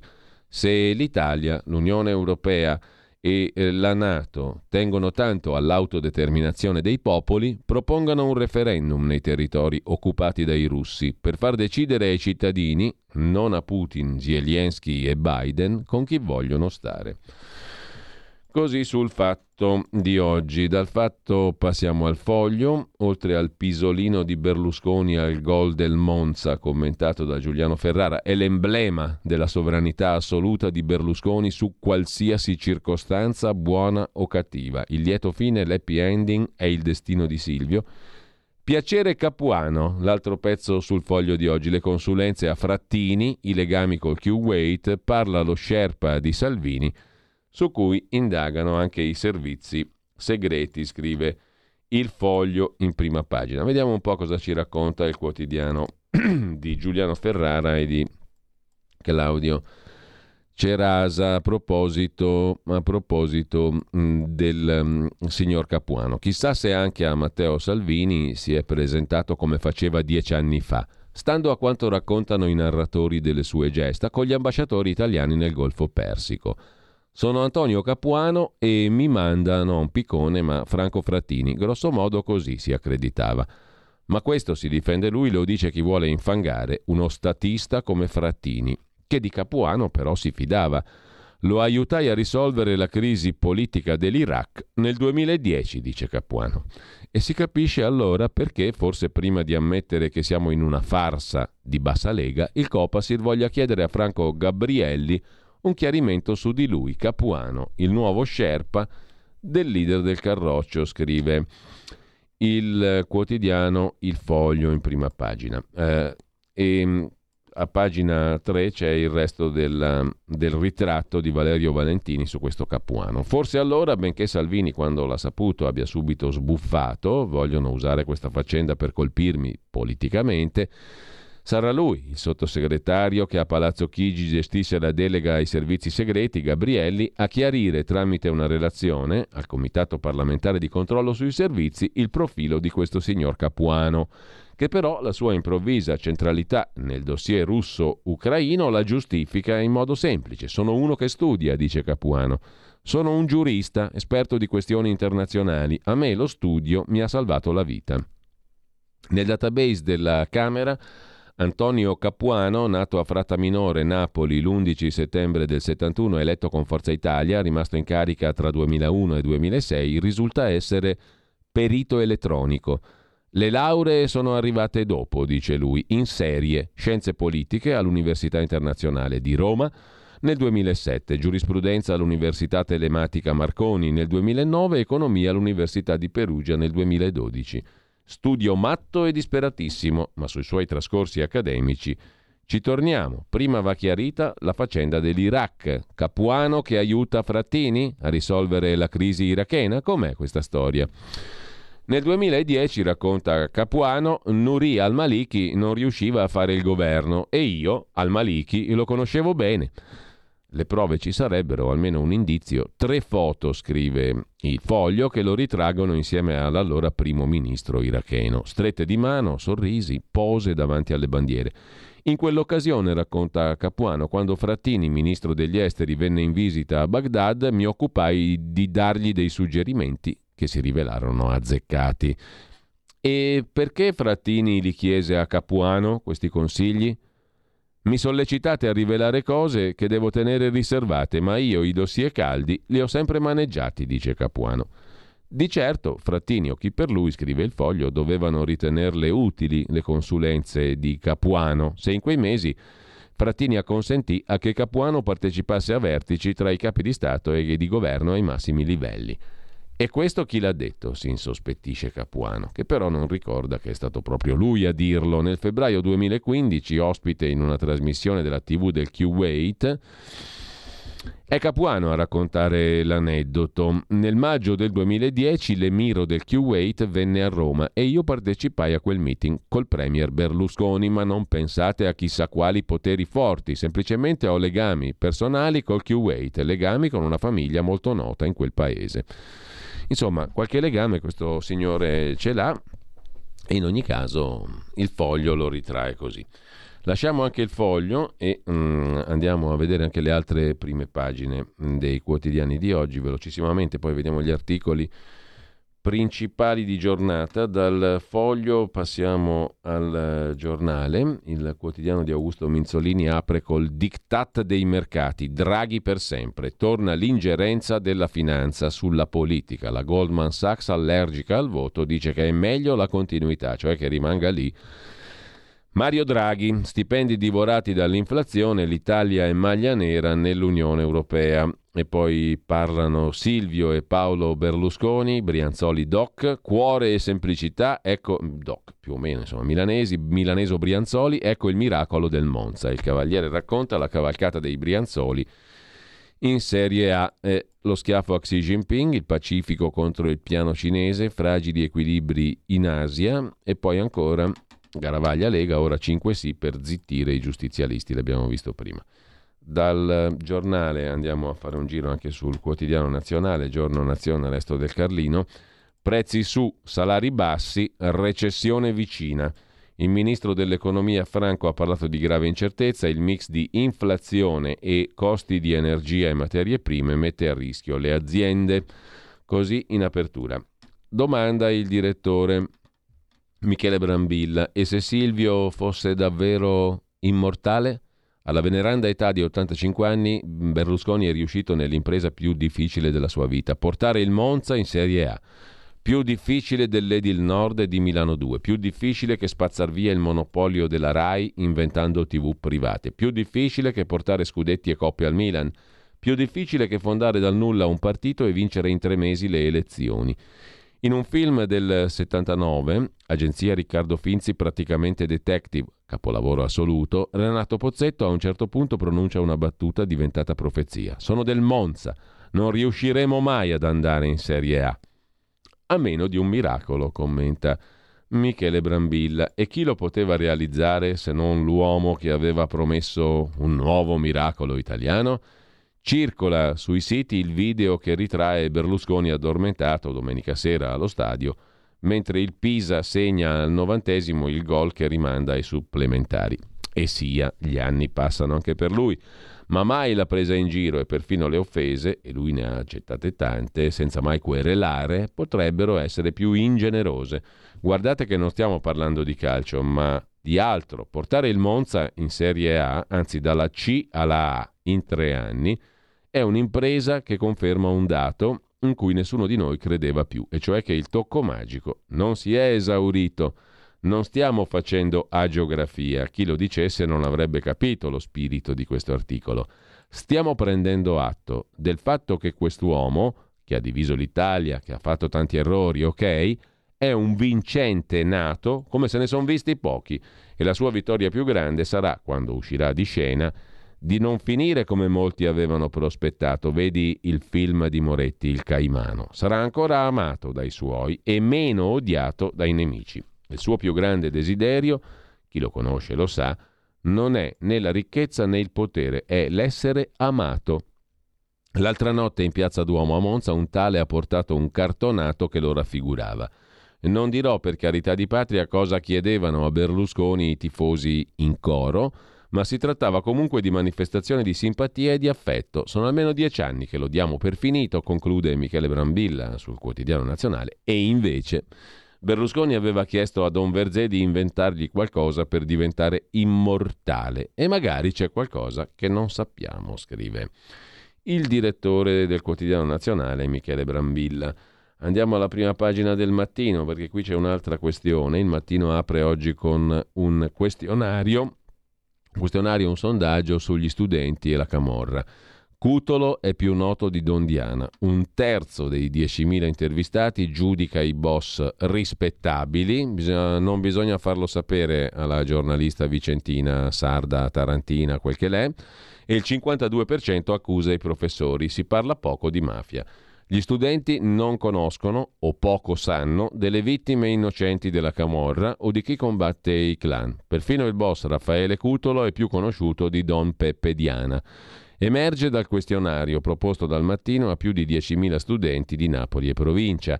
Un terzo dei ragazzi intervistati giudica i boss persone rispettabili. Il 52% accusa. A scuola si parla poco di mafia. A pagina 2 c'è il questionario. Hai mai sentito parlare di criminalità giovanile? Ti è mai capitato di assistere a episodi di violenza giovanile tra i tuoi, tra i tuoi coetanei? La grande maggioranza dice di sì, siamo a Napoli. E non fatelo sapere alla giornalista Vicentino Sarda Tarantina. Hai mai assistito mm, a un episodio di criminalità, scippi, estorsioni, atti di vandalismo? La metà secca sì. Hai mai sentito parlare di baby gang 90%? Sì. Secondo te cosa spinge alcuni adolescenti ad aggregarsi tra coetanei? Quando si parla di criminalità giovanile a scuola, si, quanto si parla? Si parla poco. Poi quanto credi di essere informato sulla lotta alla mafia? Esiste una differenza tra mafie e corruzione. Secondo te qual è il motivo per cui una persona decide di diventare mafioso? Famiglia e ambiente, dicono la maggioranza in cui è cresciuto, desiderio di guadagni e di sentirsi potente. Quanto è importante il rispetto delle regole per il vivere sociale? Molto o abbastanza il 98% lo dice così, tanto per dire. Poi credi che un boss abbia delle qualità, sia a suo modo persona degna di rispetto? Il 33% dice di sì. Così in estrema sintesi. Andiamo in pausa. Scegli la Lega, dai forza alle tue battaglie. Nella dichiarazione dei redditi scrivi il codice D43. È semplice e non ti costa nulla. Il tuo sostegno vale 2 per 1000. Messaggio autogestito Lega per Salvini Premier. Stai ascoltando Radio Libertà. La tua voce libera, senza filtri né censura. La tua radio. Vediamo allora in sintesi le altre prime pagine. Il Tempo di Roma titola L'alta finanza impone Draghi, il report di Goldman Sachs che dice che se vince alle prossime elezioni la destra euroscettica, addio PNR e spread alle stelle. La stampa di Roma, eh, la stampa di Torino, chiedo scusa, lapsus.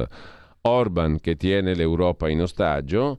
Draghi che dice che Putin non deve prevalere e poi l'intervista al ministro Orlando sui salari, l'accusa al presidente di Confindustria Bonomi. Basta con le bugie, cari industriali, alzate gli stipendi, dice il ministro del lavoro. Mm, e mm, sempre dalla prima pagina della stampa, mm, lo vediamo dopo, il pezzo di Domenico Quirico, il grano nei silos dà forza all'ISIS, allo Stato islamico. Andiamo a vedere anche la verità e poi libero, prima di tornare su alcuni degli articoli di oggi principali. Eh, la verità di Belpietro apre con l'ossessione per le mascherine che ci è costata 9 miliardi di euro, il prezzo dell'emergenza senza i pochi ristori, speso più in bavagli che per ogni altra voce, vaccini compresi. In due anni sono stati stanziati 24 miliardi e mezzo, quasi tutti i bandi aggiudicati con procedure semplificate e lo scandalo dei banchi a rotelle, 1 miliardo e 300 milioni buttati. Il pezzo d'apertura è di Alessandro Rico. La fissazione per le mascherine è costata all'erario quasi 9 miliardi. Open Police ha monitorato L'andamento della spesa pubblica nei due anni d'emergenza Covid, un business da 24 miliardi e mezzo. Il bavaglio imposto da Speranza è la cifra più alta, un terzo del totale, più che per i vaccini, scrive il quotidiano diretto da Maurizio Belpietro in prima pagina. Intanto crepa sul fronte dei medici, non sospendo colleghi che non sono vaccinati, dice il presidente degli odontoiatri di La Spezia, in questo caso specifico. In primo piano però c'è anche sulla verità di oggi un annuncio, la verità sale a un euro e mezzo, il costo del quotidiano, costretti ad arrenderci al rincaro della carta, scrive il direttore Belpietro. Abbiamo resistito fino all'ultimo, per mesi abbiamo pensato che l'aumento del prezzo della carta fosse transitorio, ci siamo dovuti arrendere alla realtà le forniture non scenderanno ai valori di due anni fa.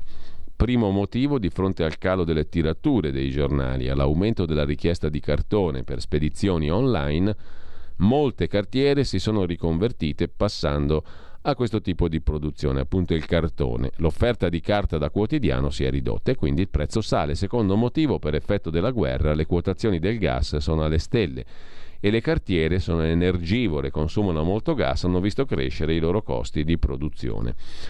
Così il direttore Belpietro, mentre sempre Belpietro è autore del commento principale Putin sta reggendo, si combatte fino all'ultimo ucraino? Punto di domanda. Bisogna fare i conti con la realtà. Il brusco risveglio dell'Occidente, razzi e sanzioni non fermano Putin. I primi fiaschi dell'Armata Rossa avevano galvanizzato Kiev e gli alleati. La situazione si è ribaltata, tanto che lo zar ha rifiutato il colloquio con Zelensky. Sorge il dubbio, si potrà davvero combattere fino all'ultimo ucraino? E ancora in primo piano sulla verità un incontro trilaterale Draghi-Macron-Scholz per bilanciare il bellicismo inglese e spingere Biden a negoziare, scrive Stefano Graziosi. A centropagina però c'è il pezzo di Fabio Amendolara sulla ministra dell'Interno, la Morgese, che litiga coi carabinieri per le canne. Il Viminale esprime forte perplessità sui controlli dei militari nei negozi che vendono cannabis light. Da Milano invece, mm, scrive Giorgio Gandola, la prima grana per il neopresidente della conferenza episcopale, il cardinale Zuppi, prete molestatore, reo confesso, la curia lo lascia coi minori. Claudio Antonelli si occupa delle centrali idroelettriche che mettiamo in vendita in piena crisi energetica, ma nella legge c'è il Golden Power, la possibilità per lo Stato di tutelare il settore. Daniele Capezzone sulla babele dell'Unione Europea. Le sanzioni sul petrolio restano un rebus. Francesco Borgonovo chiude la prima pagina della verità, finalmente si parla della felicità di essere madri. La regista Cristina Comencini, femminista e di sinistra, tira un sasso nello stagno del pensiero unico. Figuraccia cosmica grazie ad immigrati fuori controllo, ma Parigi accusa gli inglesi, scrive ancora la verità, in Francia il fiasco alla finale di Champions League, il governo accusa il Liverpool e i suoi tifosi con biglietti falsi, ma sempre più prove rivelano un'altra verità. I disordini erano in realtà guidati dai nordafricani delle banlieue, scrive la verità in prima pagina. La Francia, umiliata dagli immigrati, tenta di dare la colpa ai tifosi del Liverpool. Il ministro dello sport francese addossa al club inglese i disordini della finale di Champions League. Sono tifosi senza biglietto, ha detto il ministro, ma giornalisti e testimoni smentiscono. Erano tutti teppisti usciti dalla banlieue. Chiudiamo con Libero che mette in prima pagina la questione dell'Ucraina, si rubano un terzo degli aiuti e la denuncia di una volontaria dell'esercito di Kiev. Il 30% di medicinali in arrivo dall'Occidente finisce sul mercato nero, colpa dei RAS locali. Cittadini e soldati sono furiosi. Figuraccia europea, niente accordo sulle sanzioni. Giorgetti frena Salvini sul viaggio a Mosca. Commenta Vittorio Feltri, ma Matteo può andare dove vuole, libertà di muoversi. Sarò un buzzurro bergamasco, ma non riesco a capire per quale arcano motivo Matteo Salvini non possa recarsi a Mosca. E sempre dalla prima pagina di Libero, gli effetti della pandemia, 800.000 fumatori in più, l'appello al Papa non lasci Milano senza un cardinale. Detto ciò, andiamo a vedere anche eh, articoli alcuni degli articoli principali di oggi, oltre alla questione, l'abbiamo visto poco fa, delle mascherine su cui si sofferma la verità in apertura. Le mascherine come gli occhiali da sole, una roba normalissima, profetava a inizio aprile Fabrizio Pregliasco celebre medico, virologo, eccetera. Era appena finito lo stato d'emergenza, avevamo appena salutato il commissario figliuolo, tuttavia bisogna riconoscere che Pregliasco aveva ragione, per le protezioni di naso e bocca lo Stato ha messo a bando l'equivalente di 150 euro a testa, quanto costerebbe un bel paio di occhiali Ray-Ban. Una cifra alla quale vanno aggiunti 390 euro che, tra chirurgiche e FFP2, ogni cittadino ci ha rimesso di tasca propria, più tragicamente per adeguarsi a leggi, decreti e DPCM. La fotografia di Open Police, che ha monitorato l'andamento della spesa pubblica in due anni Covid, è nitida. Per la fissazione di speranza, l'erario ha dovuto impegnare 9 miliardi di euro, un terzo delle somme de- destinate agli acquisti in pandemia. Sono i conti fatti da Open Policy riportati oggi dalla verità. Per mascherine e altre protezioni abbiamo speso 8 miliardi 913 milioni, per le vaccinazioni 6 miliardi 287 milioni, per prodotti e servizi come test e tamponi altri 3 miliardi e mezzo, terapia intensiva, rianimazione e farmaci 2 miliardi 158 milioni e via dicendo. Insomma, in totale siamo a 25 milioni di euro circa spesi in periodo pandemico, 24,5. E andiamo a vedere anche gli altri articoli di oggi, oltre alla vicenda Salvini di cui abbiamo già dato conto amplissimamente prima. Vi segnalo anche la notizia che arriva da Torino, ne dà conto il Corriere della Sera in pagina di politica nazionale. Da Milano il candidato sindaco del centrodestra lascia il centrodestra. No al populismo, dice lui. Le frizioni del complicato rapporto con gli alleati erano emerse già subito dopo la sconfitta elettorale. I partiti sono stati pigri, non ci hanno creduto, si era sfogato Paolo da Milano, l'imprenditore delle acque e minerali su cui il centrodestra eh, era confluito per strappare a Torino per strappare Torino al centro-sinistra dell'attuale sindaco Stefano Lorusso. Sei mesi dopo quella delusione, da Milano fa lo strappo definitivo. Lui e la sua creatura, la lista Torino bellissima, escono dalla coalizione, puntando il dito contro la deriva populista e la crisi di identità e di leadership della Lega di Salvini, mai nominata, che per prima aveva creduto in quell'operazione civica e che ora ne mina la credibilità. C'è di mezzo anche il rapporto che unisce l'imprenditore torinese a Giancarlo Giorgetti, quindi la scadenza elettorale delle politiche, ma anche la necessità di preparare il terreno in autonomia in vista dell'appuntamento con le urne che tra due anni deciderà la guida del Piemonte dove il presidente Cirio non ha ancora deciso se ricandidarsi. Sulla stampa di Torino c'è proprio un articolo dedicato a Giorgetti, al candidato sindaco da Milano, e il sospetto di Salvini, manovre contro di me. Il ministro leghista Giorgetti ha richiamato all'ordine Salvini per la tappa in Russia. I salviniani dicono c'è Giorgetti dietro lo strappo dell'ex candidato sindaco di Torino. Per capire il livello dello scontro dentro la Lega non occorre arrivare a Mosca. Basta restare a Torino, scrive la stampa stamani. Il viaggio a Mosca è congelato, forse annullato, ma pur non essendosi imbarcato per la Russia, l'idea di Salvini ha fatto esplodere le contraddizioni nella Lega. Per i governisti, le manovre di Salvini con piani di pace, diplomazie, consulenti esterni stanno mettendo a repentaglio il partito, specie quando si sparge la voce di un incontro con l'ambasciatore russo a Roma Sergei Razov nei primi giorni di guerra.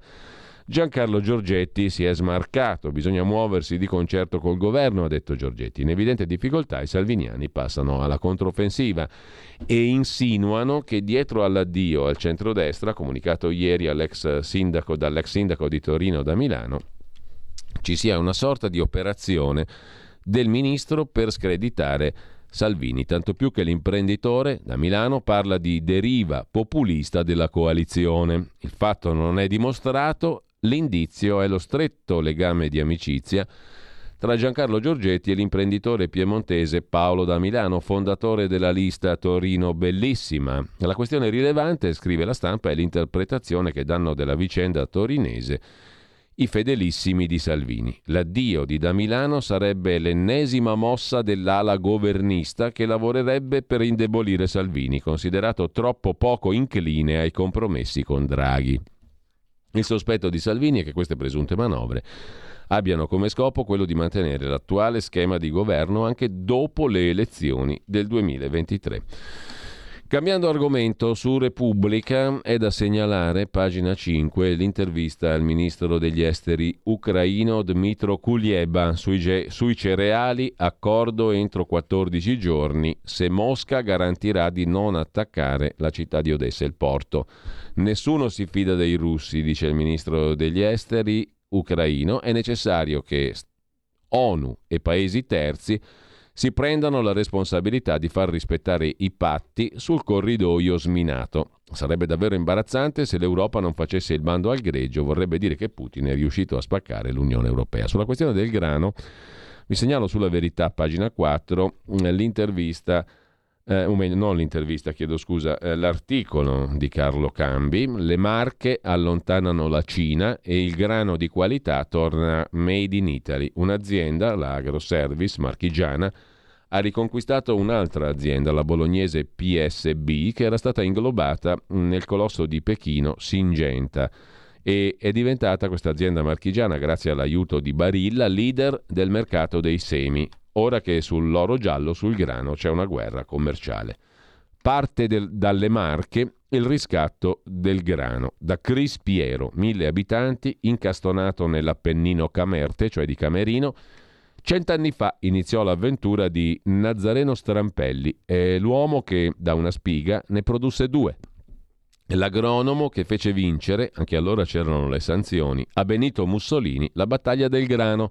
Strampelli avrebbe meritato il premio Nobel, non glielo diedero perché odorava di fascismo. Negli anni 60 però dovettero riconoscere che la rivoluzione verde, quella che ha sfamato interi continenti, era opera sua. Oggi farebbe comodo per risolvere la crisi alimentare. Di certo ha ispirato un'azienda che è riuscita a battere i cinesi e a recuperare all'Italia il primato del grano duro, proprio adesso che il mondo ha riscoperto la centralità dei cereali. È di San Severino Marche nel Maceratese, come spiega l'attivissimo presidente e amministratore delegato Tommaso Brandoni, l'azienda si prefigge di consolidare la leadership produttiva e di ricerca sul frumento duro, quello che serve per la pasta. È un mix di follia, ricerca applicata e alleanze strategiche che ha permesso a questa azienda appunto di riconquistare una società che era stata inglobata dai cinesi e diventare quindi produttrice di grano di qualità made in Italy, racconta Carlo Cambi. Per andare invece alla pagina degli esteri vi segnalo sul Corriere della Sera il pezzo dedicato alle mire della Turchia, corridoi sicuri sempre per il grano, dice Erdogan.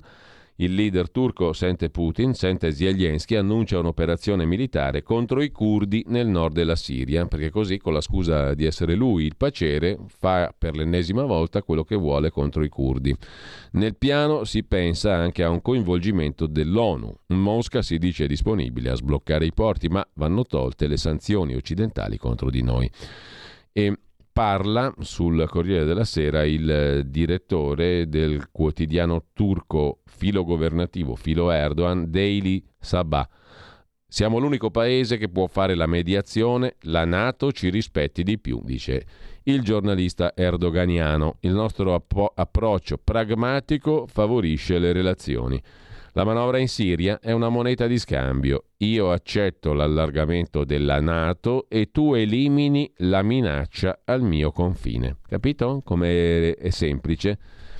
Eh, dall'URSS a un regime fascista, ma il dissenso sta crescendo e invece il titolo virgolettato con cui Marta Ottaviani incornicia la sua intervista per avvenire a un'attivista politica Irina Flig, russa, direttrice di Memorial International, sede di San Pietroburgo. Il favore verso Putin nel paese, in Russia?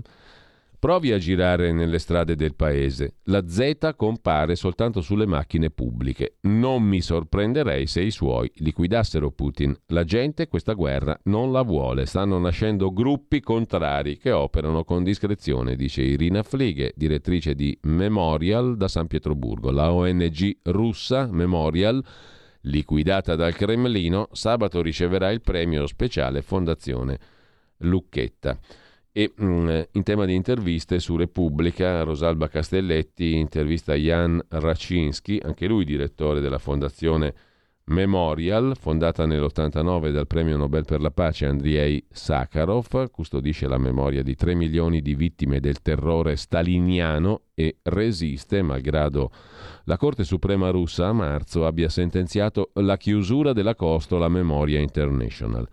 Dice Rashinsky, direttore della fondazione che a suo tempo fu fondata nell'89 appunto dal premio Nobel Andrei Sakharov, censura e repressione dal basso, così si torna in Russia all'Unione Sovietica. La soppressione delle libertà è una macchina che si avvia facilmente, ma si ferma a stento, dice lo storico Jan Raczynski, che conosce bene gli anni più bui dell'Unione Sovietica la liquidazione di una sola persona giuridica come la nostra Memorial International, dice Raczynski, non può sopprimere il movimento che coinvolge diverse organizzazioni, centinaia di migliaia di persone, non solo in Russia. Continuiamo a portare avanti la nostra ricerca sperando che neppure in futuro si scontri con ostacoli insuperabili. Il presidente Putin ha lanciato l'operazione militare speciale e da allora sono diversi i paralleli tra Unione Sovietica e Russia odierna. L'Unione Sovietica, dice Rashinsky, direttore di Memorial, comprende periodi diversi tra loro e durò 70 anni. Adesso si può parlare di mostruosa aggressività della propaganda che supera quella del periodo della stagnazione e assomiglia a quella staliniana. La scala delle repressioni, per fortuna, per il momento non è paragonabile, ma una macchina che si avvia facilmente si ferma a stento a differenza che nei tempi staliniani c'è il rischio che inizi a funzionare a discrezione del singolo, senza guida delle autorità centrali. Oggi vediamo molta iniziativa dal basso. I casi caricaturali di gente multata per le citazioni di Pushkin, per esempio, dimostrano l'eccessivo zelo delle autorità locali, senza che quelle centrali le indirizzino. C'è ancora da citare un'altra intervista all'economista russo Sergei Guriev sulla stampa di Torino. Guriev, studioso di economia e politica, sarà a Torino stasera al Collegio Carlo Alberto per dialogare con la direttrice dell'Istituto Affari Internazionali Natalie Tocci. Nove anni fa è fuggito a Parigi ed è stato capo economista della Banca Europea per lo Sviluppo, insegna a Science Po. Crollo dell'import, recessione mai vista, le sanzioni accorciano la vita a Putin, dice Guriev. Aziende cinesi hanno annunciato che non firmeranno altri contratti con la Russia. Negli anni 90 sono stati fatti gravi errori come le privatizzazioni a favore degli oligarchi. La Cina potrebbe decidere di rifiutare l'appoggio a Mosca temendo sanzioni secondarie. Dopo le proteste di piazza del 2011-2012 il tasso di crescita è caduto all'1%.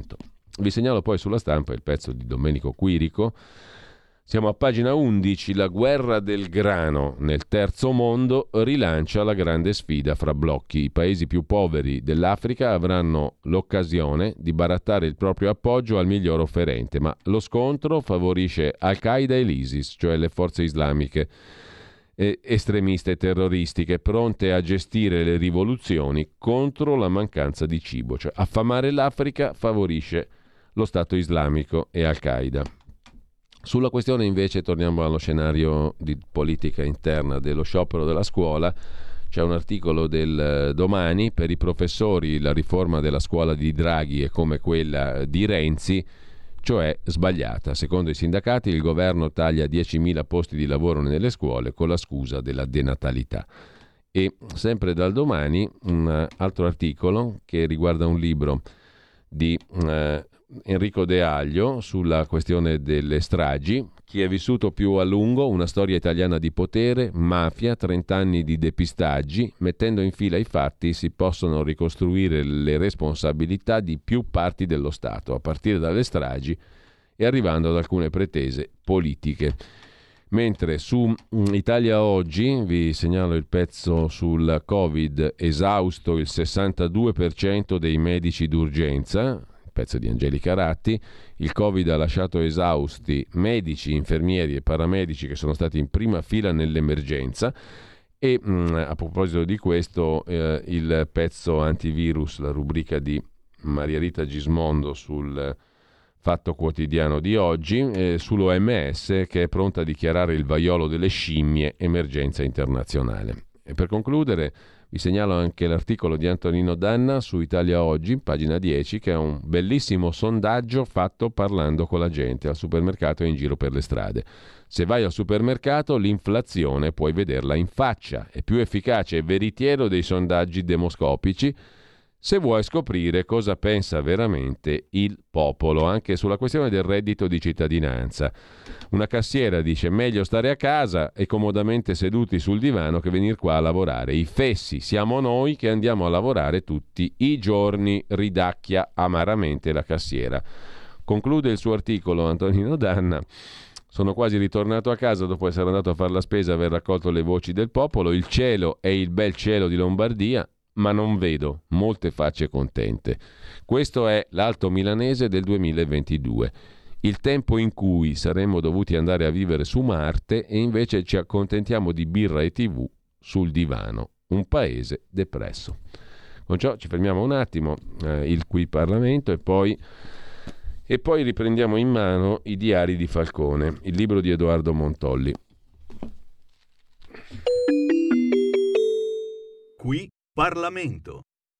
onorevole Covolo, prego. Onorevoli colleghi, il gruppo Lega esprimerà voto favorevole alla proposta di insindacabilità della relatrice Lorenzoni, che si pone in continuità con l'orientamento della Giunta per le autorizzazioni a procedere, ormai consolidato dopo quattro anni di lavoro. Invero, abbiamo inteso dare una Mi appello al collega Fiano, grazie. Abbiamo inteso dare una accezione molto ampia al concetto di insindacabilità di cui all'articolo 68 della Costituzione, che non deve intendersi quale privilegio, ma quale garanzia di poter divulgare anche all'esterno il contenuto dell'attività parlamentare e delle sue modalità di espletamento, indipendentemente dalla presentazione di interrogazioni o di altri atti tipici pregressi o successivi alle dichiarazioni rese. Il nesso funzionale, infatti, non va individuato in senso necessariamente formale, ma anche in senso sostanziale, tra il contenuto dei discorsi tenuti dal parlamentare e le tematiche tipiche del mandato assunto. Venendo al concreto, l'onorevole Ruggeri è citato in giudizio da una senatrice perché durante la trasmissione Quarta Repubblica, incalzato dal giornalista Nicola Porro sulla verosimiglianza di una spesa telefonica di 350 euro mensili, dichiarata dalla controparte quale spesa per l'espletamento del mandato, avrebbe sostenuto, con espressioni abbastanza forti, che sostenere costi simili è da persone sceme, che non hanno dimestichezza con i contratti telefonici. Senza entrare nel merito delle parole utilizzate per tradurre il concetto per cui ogni parlamentare deve cercare di impiegare al meglio le risorse che gli vengono attribuite, ricordo che quello del parlamentare è un munus, un dovere quindi, che si assume nei confronti degli elettori. Per esso è prevista la corresponsione di una indennità, gravante sulle casse dello Stato e costituzionalmente prevista. Essa è comprensiva della voce rimborso spese per l'esercizio del mandato. Un deputato, qualora coinvolto in una discussione, anche nel corso di una trasmissione televisiva, riguardante l'utilizzo delle singole voci dell'indennità parlamentare, non può certo sottrarsi al dibattito, ma è tenuto a dare spiegazioni alla cittadinanza, proprio come è accaduto nel caso di specie, sia pure attraverso il confronto tra le proprie spese per telefonia e quelle di una collega. Accedere alla carica di parlamentare è la massima espressione della democrazia. Essa passa attraverso il dovere, che ho richiamato prima, di riferire agli elettori su come funzionano i meccanismi interni alle Camere, anche in tema di rimborso spese. Grazie. Qui Parlamento. Avete ascoltato la rassegna stampa.